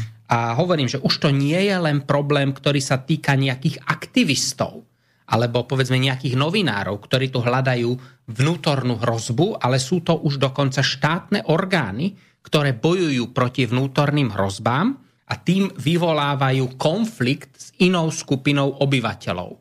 To ide na tú inkvizíciu, že mať hriešne myšlienky napríklad muža voči žene a inkvizícia zasiahla. Takže teraz táto štátna inkvizícia bude zasahovať, že máš hriešne hmm. myšlienky, že si myslíš niečo iné voči nejakej inej skupine. Moje nervy. No, je to nebezpečný jav a z hľadiska slobody prejavu hm, sme urazili veľký kus cesty smerom k tomu policajnému štátu. No. Mm. To je nebezpečné aj preto, že a, chytajú sa toho stále viac a viac štátne orgány. Ja napríklad veľmi negatívne vnímam vystupovanie polície na Facebooku, ktorá niekoho povedzme očierni a následne nie je ochotná k diskusii na danej téme. Mnohokrát ten názor policie môže byť správny, ale keď vstúpi policia do boja za nejakú myšlienku, mala by byť ochotná k diskusii na takúto tému. Nemá čo robiť na sociálnych sieťach, to je môj názor. Ja si tiež myslím, že je to veľmi nešťastné a problém, že takýmto spôsobom sa z ústavného konsenzu vylučuje stále väčšia a väčšia skupina ľudí, ktorí sa potom necítia byť dotknutí tou spoločenskou zmluvou o založení mierových vzťahov vo vnútri štátu. Aha. Toto je to riziko. Týmto že, smerom ideš, áno. Že keď sa tí ľudia prestanú cítiť byť chránení policiou, ja keď mám nejaký problém, mal by som sa s dôverou obracať na policiu. Ale pokiaľ ma policia haní na Facebooku, policia a navyše Problém je aj v tom, akým spôsobom to tá policia robí. To je emotívny jazyk, to nie je byrokratický jazyk štátneho orgánu, to je emotívny jazyk, ktorý očierňuje, hanobí, zosmiešňuje. Sú to spôsoby, ktoré by štátny orgán nemal štát, e, používať. Štátny orgán by mal vystupovať neutrálne, mal by vystupovať e, menej emotívne, ale práve to, že e, používa všelijaké neveľmi slušné slova na označenie tých, ktorí majú iný názor, tak e, potom ich odradzuje od toho, aby sa oni obracali na štátne orgány, na policiu. No, no je potom pochopiteľne, že klesá dôvera v štátne orgány, pokiaľ policia vystupuje takýmto emotívnym jazykom, je možné, že si zvyšuje popularitu, ale len u časti skupiny, časti obyvateľstva. A u druhej časti tú popularitu stráca. No a... Prepáč, akože to som až teraz vlastne pochopil, prečo som bol celý čas proti tomu, aby na sociálnych sieťach vystupovali politické osobnosti, oficiálne orgány, oficiálne osobnosti, oficiálne inštitúcie. Tí tam nemajú čo robiť, to je pre puberťákov. To nie je pre... Ako politici by mohli. Politické osobnosti áno, ale štátne orgány z pozície štátneho orgánu. Ak chcem vystupovať ako politik, dobre, nech vystupujem, ale policia tam nemá čo robiť, no. lebo policia to by mala byť profesionálna súčasť, to by mal byť štátny orgán, ktorý je tu pre všetkých a na ktorý je súčasťou toho ústavného a zákonného koncenzu. To nie je nástroj jednej skupiny boja proti inej. Znevažujú svoj status vlastne. Znevažujú svoj status, vytvárajú nedôveru u veľkej časti osôb v spoločnosti a tým v podstate oni vytvárajú aj nedôveru k štátnym inštitúciám ako celku. Je možné, že u časti populácie budú o to populárnejší, čím sú emotívnejší, čím viacej zhanobia tú druhú stranu. Ja teraz nehovorím, ktorá strana v tých sporoch má pravdu a ktorá nie. Ale toto nie je jazyk, akým by policia mala vystupovať a vytvára tú atmosféru, ktorá vedie ku konfliktu, vedie k tomu, že môže sa momentálne rozdelenie, atomizácia spoločnosti zmeniť na niečo oveľa, oveľa horšie. To, to je... Isté. A vychovávame tým mládež, pretože na Facebooku a na týchto sociálnych sieťach, no čo si povie mladík? Kúkaj, aký je môj otec borec. Však jak mu tam vynadal, jak mu tam zdvihol mandle. No a to už vedie k tomu, prepáč, že som ti to doplnil, čo sa nakoniec začalo diať na Ukrajine, že potom začali skutočne považovať svojich ruských spoluobčanov za absolútnych nepriateľov, ktorých treba likvidovať. A to sme len skok od toho, vtedy ešte nebol internet, ani nebol Facebook, čo robili Nemci a mladý Hitlerjugend a všetci ostatní v tom zmysle, ako bojovať proti tomu nepriateľovi. Joj, no to sa mi nelúbi. Toto nie je dobrá cesta, ktorou sa ide v spoločnosti. Mm-hmm. A niekto volá, takže dobre. Takže počkajte, chlapci. A Slobodný vysielač Banská Bystrica, štúdio Bratislava, ste na príjme. Dobrý deň, poslucháči Jozef. Ja som sa musel dopatrať, že e, pán Fabri, že podobne je dekanom na univerzite, alebo niečo také? Nie, docentom. Docentom na právnickej fakulte. E, chcem sa opýtať takú vec. Keďže poznáte právo na Slovensku, a pýtal som sa asi pred niekoľkými mesiacmi pána Harabína, že koľko je na Slovensku právnikov, advokátov, policajtov, prokurátorov a tak ďalej. Že prečo za 30 rokov, keď bolo v tomto štáte a tá korupcia a všetko sa to pre, prelieva už teraz, e, nereagovali tie jednotliví ľudia, e, ktorí vedia o tomto systéme, to je moja prvá otázka. A druhá otázka, podľa vašich vedomostí alebo zákonov porušili alebo neporušili e, vládni predstavitelia od 89. roku e, zákony, za ktoré sú ešte postihnutelní. Díky pekne. Hej. Medzi tým aspoň povedzte, že kto volá, keď môžete. Nech sa Braňo pripraví. Jozef, Jozef, východné Slovensko. Dobre pohode. Takže keď má chuť, len jedno podotýkam, že máme už poslednú polhodinu, lebo toto, toto čo ste teraz no, naviedli, je tak na ďalšie dve hodiny. Brane, nech sa páči. Nie, nie, proste... Dobre, súhlasíme. A, a, stačí krátko, hej? Hej. Mhm. Ďakujem. Kde, kde boli tí právnici, advokáti za, za 30 rokov? Prečo nehovorili napríklad o tom nepráve, prečo jednoducho sa nebali? A za druhé, od 89. roku, keď eh, politici porušili zákony, ktoré sú platné, a neboli zrušené, že či sú postihnutelní podľa súčasných zákonov, všetne súčasnej vlády. To je všetko. Ďakujem. Ďakujem. Budem počúvať. To je zaujímavá otázka, respektíve celý komplex otázok. Ja možno zodpoviem, alebo pokúsim sa zodpovedať na tú otázku, kde boli právnici. No po 89. my sme čelili vážnemu problému v tom, že za socializmu nebola taká veľká potreba právnických profesí pretože mnohé konflikty sa riešili iným spôsobom než súdnou cestou a rovnako e, my sme tu nemali také vlastnícke prerozdelenie, aby to vyvolalo toľko majetkových sporoch. Čiže z tohto hľadiska za socializmu nebola taká veľká potreba právnikov a celkovo tu bola menšia potreba právnikov. Paradoxne po 89 preto nastala aj taká zaujímavá situácia, že mnohí skúsení právnici, ktorí boli napríklad na súdoch, opustili súdnictvo a išli do advokácie.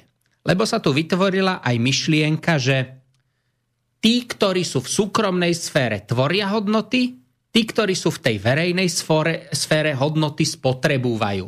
Čiže ak bol niekto skúseným sudcom z obdobia socializmu, povedal si, no tak keď ja tvorím hodnoty len v súkromnej sfére, tak pôjdem za, do advokácie, kde budem zarábať väčšie peniaze, pretože práve teraz sa prerozdeluje majetok a naopak v súdnictve nebudem pôsobiť. V súdnictve zostali aj kvalitní ľudia, ale mnohí využili tú šancu po 89. a išli do súkromnej sféry, pretože na celý verejný sektor sa pozeralo ako na príživníkov. Problémom bolo aj v to, že prichádzali tu lotu k zásadným spoločensko-ekonomickým zmenám, ktoré boli často rýchlejšie než legislatíva to je veľký problém, spôsob, akým sa u nás tvoria zákony. A zákony netvoria právnici, ale tvoria ich u nás politici. To znamená, že právnik, nech má akékoľvek výhrady voči konkrétnemu zákonu, nepresadí sa, pokiaľ existuje politická vôľa prijať konkrétny zákon. Čiže mnohí právnici kritizovali právne úpravy, ktoré boli prijaté v priebehu posledných 30 rokov, ale išlo o politickú vôľu. Keď vyhral, vyhrala nejaká politická strana a mala záujem podporiť konkrétne reformy, nazvime to reformy, tak e, právnici, ak mali aj výhrady, nepresadili sa. Mohli poukazovať na medzinárodné dohovory, mohli poukazovať na základné práva, sociálne práva, nepresadili sa, pretože rozhodnutie bolo politické a často teda veľmi účelové. Mm-hmm. Tá druhá vec, e, pokiaľ ide o konkrétnych vládnych predstaviteľov, určite mnohí z nich mnohokrát porušili rôzne pravidlá. Ja by som v tejto súvislosti, keď hovoríme o miery, zapojenie Slovenska do vojny v Iraku v roku 2003 bolo veľmi vážnym porušením medzinárodného práva. A keby sme chceli aplikovať trestné právo tohto obdobia, viem si predstaviť, že by sa dalo proti ním využiť. Lenže nebola tu vôľa ani v orgánoch činných trestnom konaní. Navyše, ak by sa uh, orgány činné v trestnom konaní, je tu riziko, čoraz silnejšie sú ovplyvňované aj povedzme nejakými mediálnymi prezentáciami. No chcem si predstaviť nejakého prokurátora, ktorý by sa pustil do politika za Irak 2003 to by ho tie mainstreamové médiá naozaj roztrhali. Na základe nejakého podnetu občana, ktorý by tomu predsedovi vlády alebo tomu ministrovi obrany povedal, tak vážený, žalujem vás. No, viete, takto poviem, že jedným z tých hlavných podporovateľov vojny v Iraku 2003 bol súčasný špeciálny prokurátor. Aha. A... Takže ono, obávam sa, že pokiaľ by išlo o takéto, uh, takéto trestné činy, nikam by sme sa nedostali aj kvôli tomu, že mnohí by sa netrúfli mm. robiť v tejto atmosfére. No, ja som vravel, že to bude dosť dlhá odpoveď, súhlasím. E, všetko, hej? Dobre, takže ja k tomu len toľko dodám, že tak trošku, ja mám tu reláciu spomienky na socializmus a mohol by som tam trošku tak dať taký bonmot, že také všetci hovorili o tom, že ak sa politicky všetko riešilo za toho socializmu, prosím vás, položme si otázku spoločne. A ako sa to teraz všetko rieši? Znova politicky. Nič iné neexistuje. Takže vidíte, tam sme sa to dostali. Dobre, Braňo, máme ďalšiu polhodinku. Ďakujem pekne za telefonát. Máte poslednú možnosť ešte, ja dám pesničku a potom už ideme k záveru. A však teda, dobre. Takže, keďže sme v tradícii tých protivojnových piesní, dáme si Jižiho Suchého. A túto pieseň, prosím vás pekne, sme my branci Československej ľudovej armády z plného hrdla spievali, pretože toto sme sa báli, že mohlo by nastať.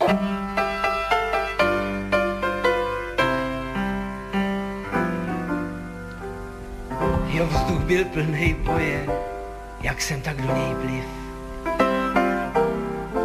Ta slina byla moje a já byl ještě živ. A barva stejnokroje mě hřála na těle. Jo, vzduch byl plnej boje a byla neděle. Jo, to jsem ještě žil, jo, to jsem ještě žil. Pak ale přiletěla, lesklá a horká střela, uprostřed mýho čela, našla si mrchací.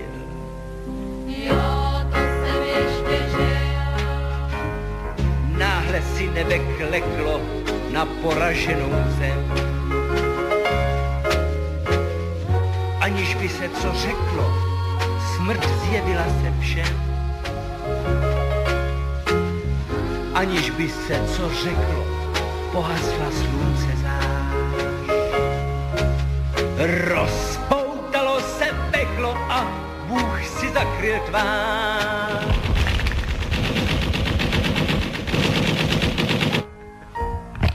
Jo, to jsem ještě žil, jo, to jsem ještě žil, pak ale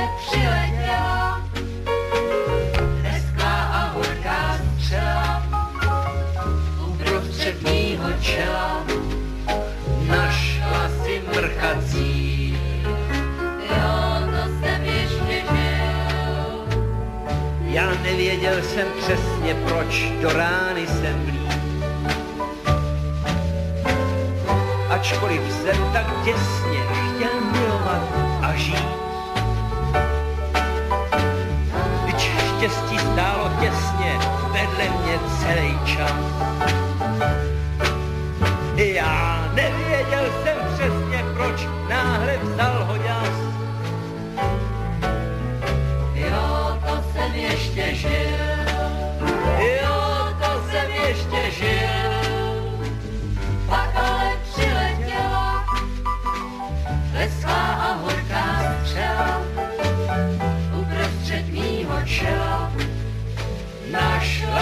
žil. Náš přeudatný oddíl se v jatky proměnil. A já jsem látem brodil a o svý lásce snil.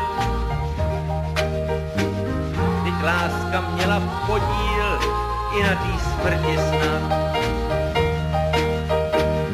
Kdybych se nenarodil, asi pád. Sotva bych asi žil, sotva bych asi žil. A kdyby přiletěla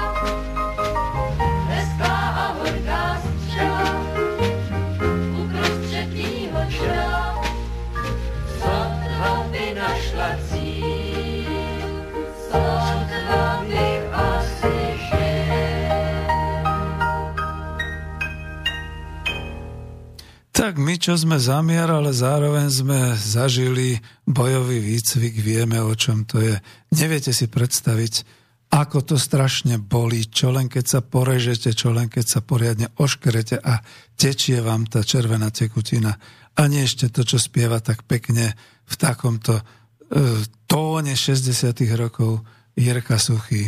No, takže takto.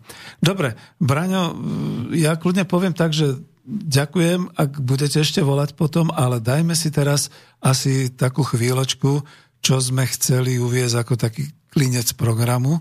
To znamená, ty si aj aktivistom mierovým v tomto smere. Ja som sa k tejto petícii dostal len doslova na základe toho, že chceme o nej hovoriť, takže potom ju podpíšem, takže nech sa páči, máš slovo. Ďakujem veľmi pekne. Chcel by som rád informovať o jednej iniciatíve, ktorá sa tu vytvorila v septembri, keď sa v Bratislave uskutočnilo Medzinárodné mierové fórum Zjednotený za mier.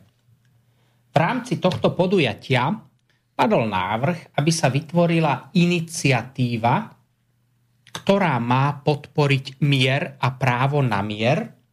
Preto som sa stal jedným z iniciátorov tejto akcie. Eduard Chmelár a Iveta Kompišová sú ďalšími členmi peti- petičného výboru.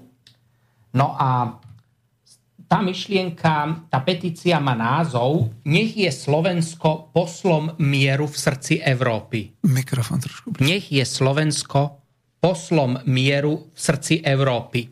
Môžete ju nájsť na stránke mojapetícia.sk mojapetícia.sk názov petície Nech je Slovensko poslom mieru v srdci Európy. Dovolím si prečítať aj také najdôležitejšie časti tejto petície. Ona má e, trošku dlhší obsah, ale toto je kľúčové. Začína formuláciou. My, občania Slovenskej republiky, vychádzajúc z presvedčenia, že mier je najvyššou hodnotou ľudstva, od ktorej závisí aj budúca existencia Slovenskej republiky. Vychádzajúc z filozofie Medzinárodnej mierovej iniciatívy Zjednotený za mier, pamätajúc na podnet pápeža Františka, ktorý v Bratislave vyslovil myšlienku, že naše prežité dejiny pozývajú Slovensko, aby bolo poslom mieru v srdci Európy. Tuto preskočím pár riadkov a pokračujem tým, čo žiadame. Citujem. Preto my, občania Slovenskej republiky, žiadame Národnú radu Slovenskej republiky, aby poprvé prijala ústavný zákon o zákaze dočasného či trvalého rozmiestnenia akýchkoľvek cudzích vojsk na území Slovenskej republiky. Po druhé, zakotvila právo na mier do Ústavy Slovenskej republiky číslo 406 1912 zbierky znenie neskorších predpisov a to nasledujúcim spôsobom. Za A. Do článku 1 sa za odsek 2 vkladá nový odsek 3 v znení. Slovenská republika podporuje mierovú spoluprácu so všetkými štátmi, aktivity smerujúce k odstraňovaniu napätia medzi štátmi, ako aj znižovanie výdavkov na zbrojenie a ich použitie pre realizáciu práva na rozvoj. Za B. Vkladá sa nový článok 24a v nasledujúcom znení. Odsek 1 Právo na mier sa zaručuje. Každý má právo na účinné opatrenia, aby sa predišlo ohrozeniu mieru, odstránilo sa jeho ohrozenie a potlačil každý útočný čin. Odsek 2. Podnecovanie k vojny, propagácia vojny alebo podpora vojnovej propagandy sa zakazuje. Odsek 3. Podrobnosti o právach a povinnostiach podľa odsekov 1 a 2 upraví zákon.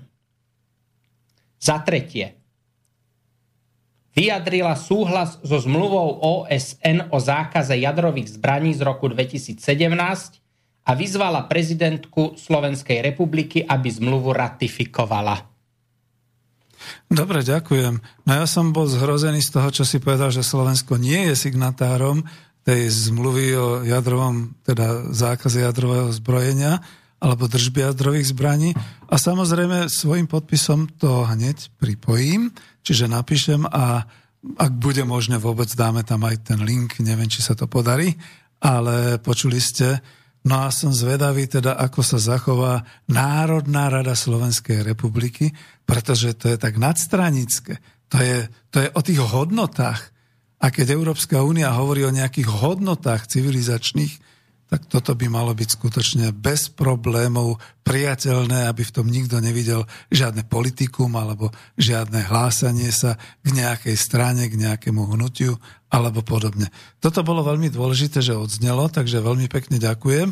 Ak teda chcete ešte zavolať, máme 15 minút 0951 485 385 alebo studiozavináč www.sk.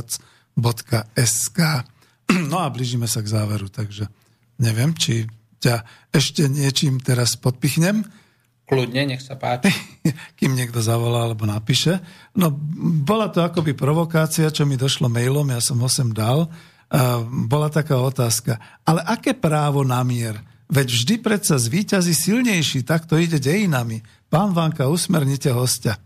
No a ja som si povedal, že na toto dáme, tu bude aj moja reakcia, ale nech sa páči, máš prednosť. Ďakujem veľmi pekne. Toto je jedna z teórií, ktorá sa často pre, eh, presadzuje alebo tvrdí, že existuje tu právo silnejšieho a vždy zvíťazí silnejší. Ono to často naozaj tak funguje, že zvíťazí silnejší ale máme aj množstvo príkladov z histórie, kde povedzme tá slabšia strana uspela proti tej silnejšej. No a to myslenie o silnejšom a slabšom je dosť problematické najmä v čase jadrových zbraní.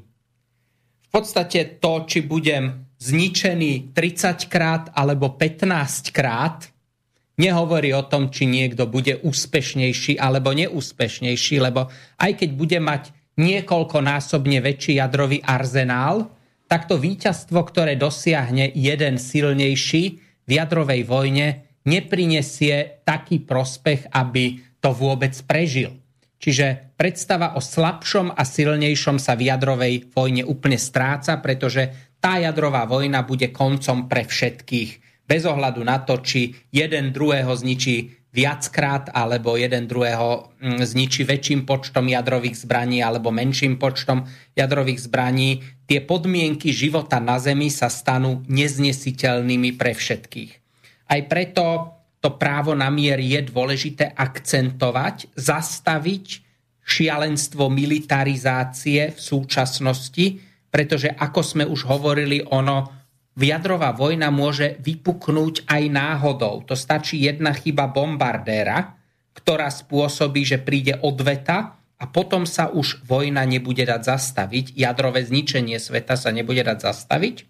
Takže treba o tom začať hovoriť teraz. Treba, aby sa politici správali spôsobom, ktorý bude v súlade s mierovými hodnotami, aby sme my, občania, mohli požadovať naplnenie nášho práva za mier, a to aj vtedy, keď politici s ním nesúhlasia.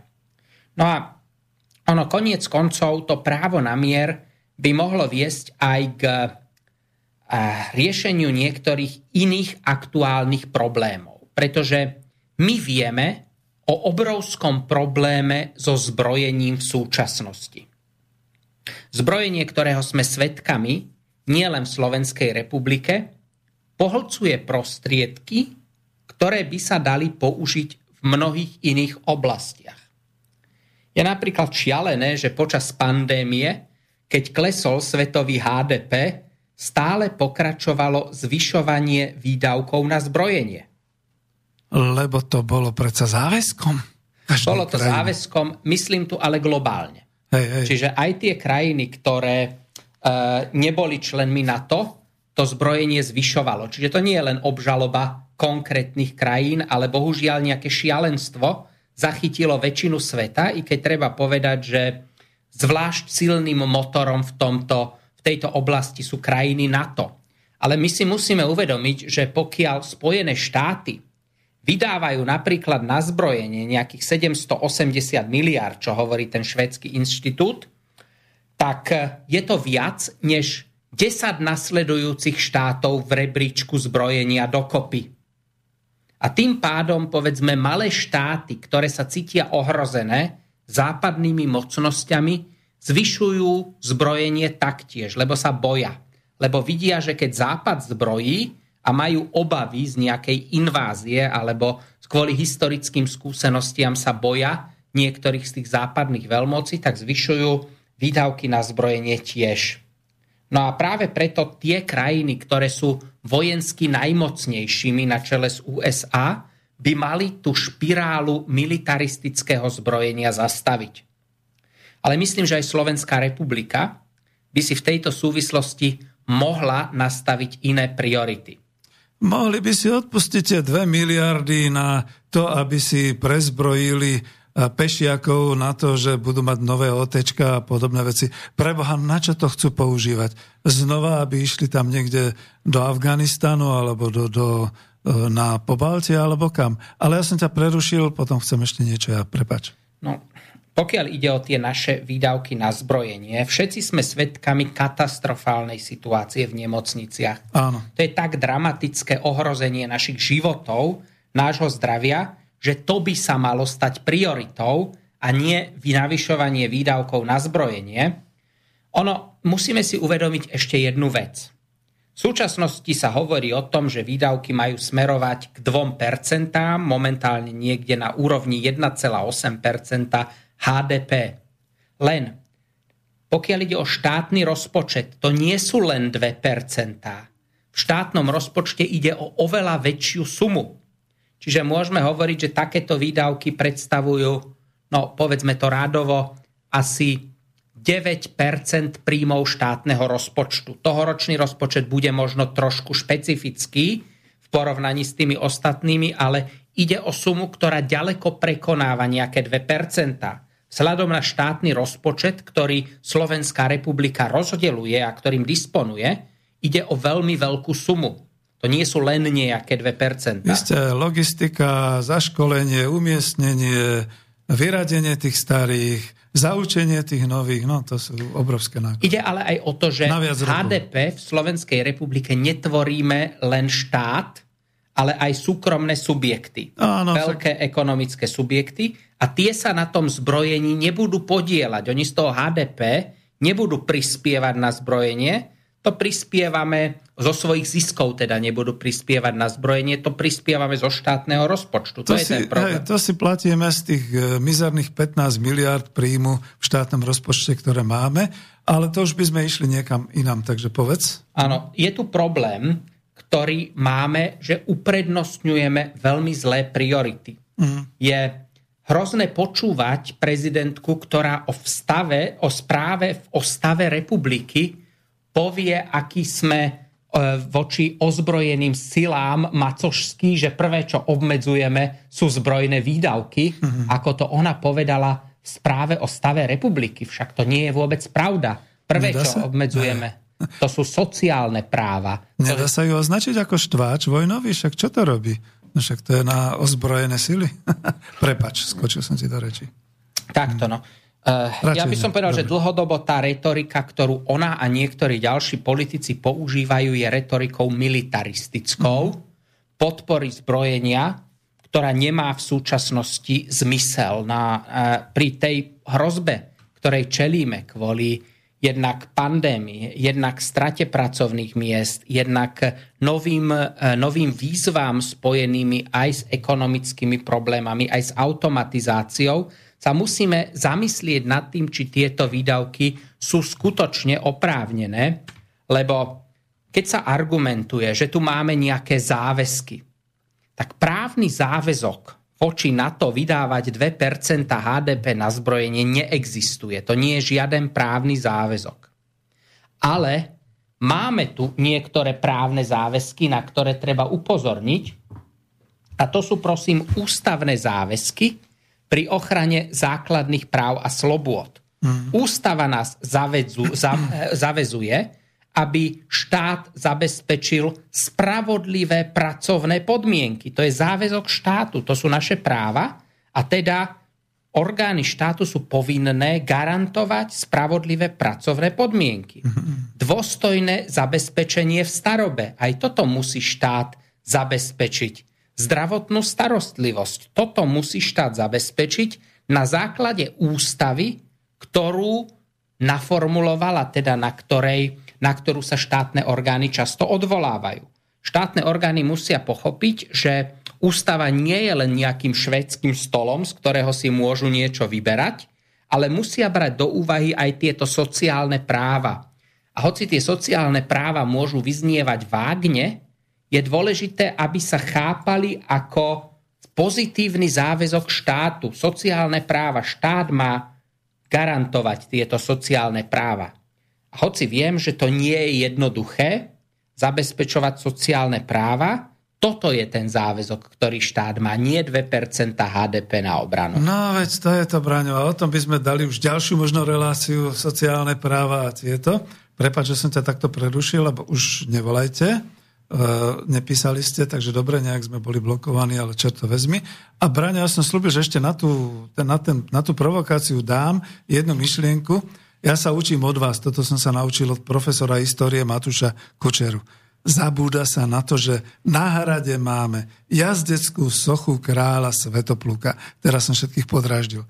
Lenže, keď si budete čítať tohoto historika, vy sa dozviete, že Svetopluk ako vládca Veľkej Moravy bol jeden z tých prvých, ktorý dosiahol mier a to v podstate bol víťazom vo vojne s Frankami Napriek tomu tento mier dosiahol niekde v roku 800, no Forchheimský mier sa tomu hovorí, tým spôsobom, že prišiel, poklonil sa, spoplatnil sa, povedal, že bude dodržiavať mier a robil to s jednou jedinou myšlienkou.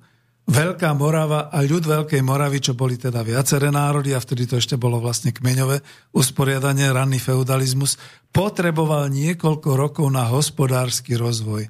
Na to, aby bolo možné zaž- zasiať, zažať, e, hospodárske zvieratá chovať, nových ľudí e, porodiť, vychovať, meče ukúť, alebo hoci aj pluhy ukúť, keď to tak zoberiem, všetky tieto veci. A tento Forchheimský mier zabezpečil Veľkej Morave dobre 10 ročie života a práci v miery. My si vôbec neuvedomujeme, že v našich dejinách máme od toho roku 826 vládara, ktorý skutočne ako prvý presazoval mier v Európe medzi, no nechcem povedať národmi, to vtedy bolo ríše, ale ktorý to mal.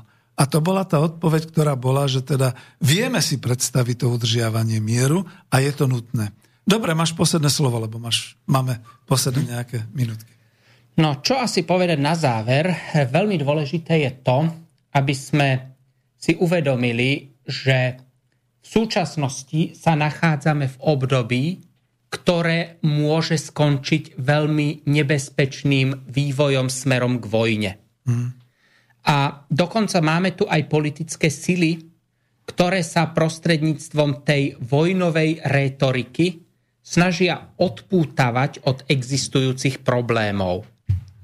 Práve preto je dôležité, aby sme sa zamerali na mier ako na niečo, čo pomôže zabrániť jednak tej negatívnej ceste smerom k vojne, ale rovnako tak mier je základom preto, aby sme si mohli čestne povedať, v čom náš ústavný, politický, ekonomický poriadok zlyháva a v čom potrebuje nejaké inovácie. Aj preto by bolo dobré, aby sme sa problematike mieru venovali z čo najširšieho hľadiska. Tak, toto bol doktor Braňo Fábry. Podporíme určite túto petíciu za mier, ktorá bude, hádam, aj linkovaná na Slobodnom vysielači. A kľudne na záver poviem, ďakujem veľmi pekne. Nepočuli sme sa posledný raz, teším sa na ďalšie stretnutia. Záverečná pieseň bude tá, ktorú mnohí považujú za vianočnú, ale je to od Johna Lennona Give Peace a Chance, respektíve chcel som dať inú, ale... Ďakujem.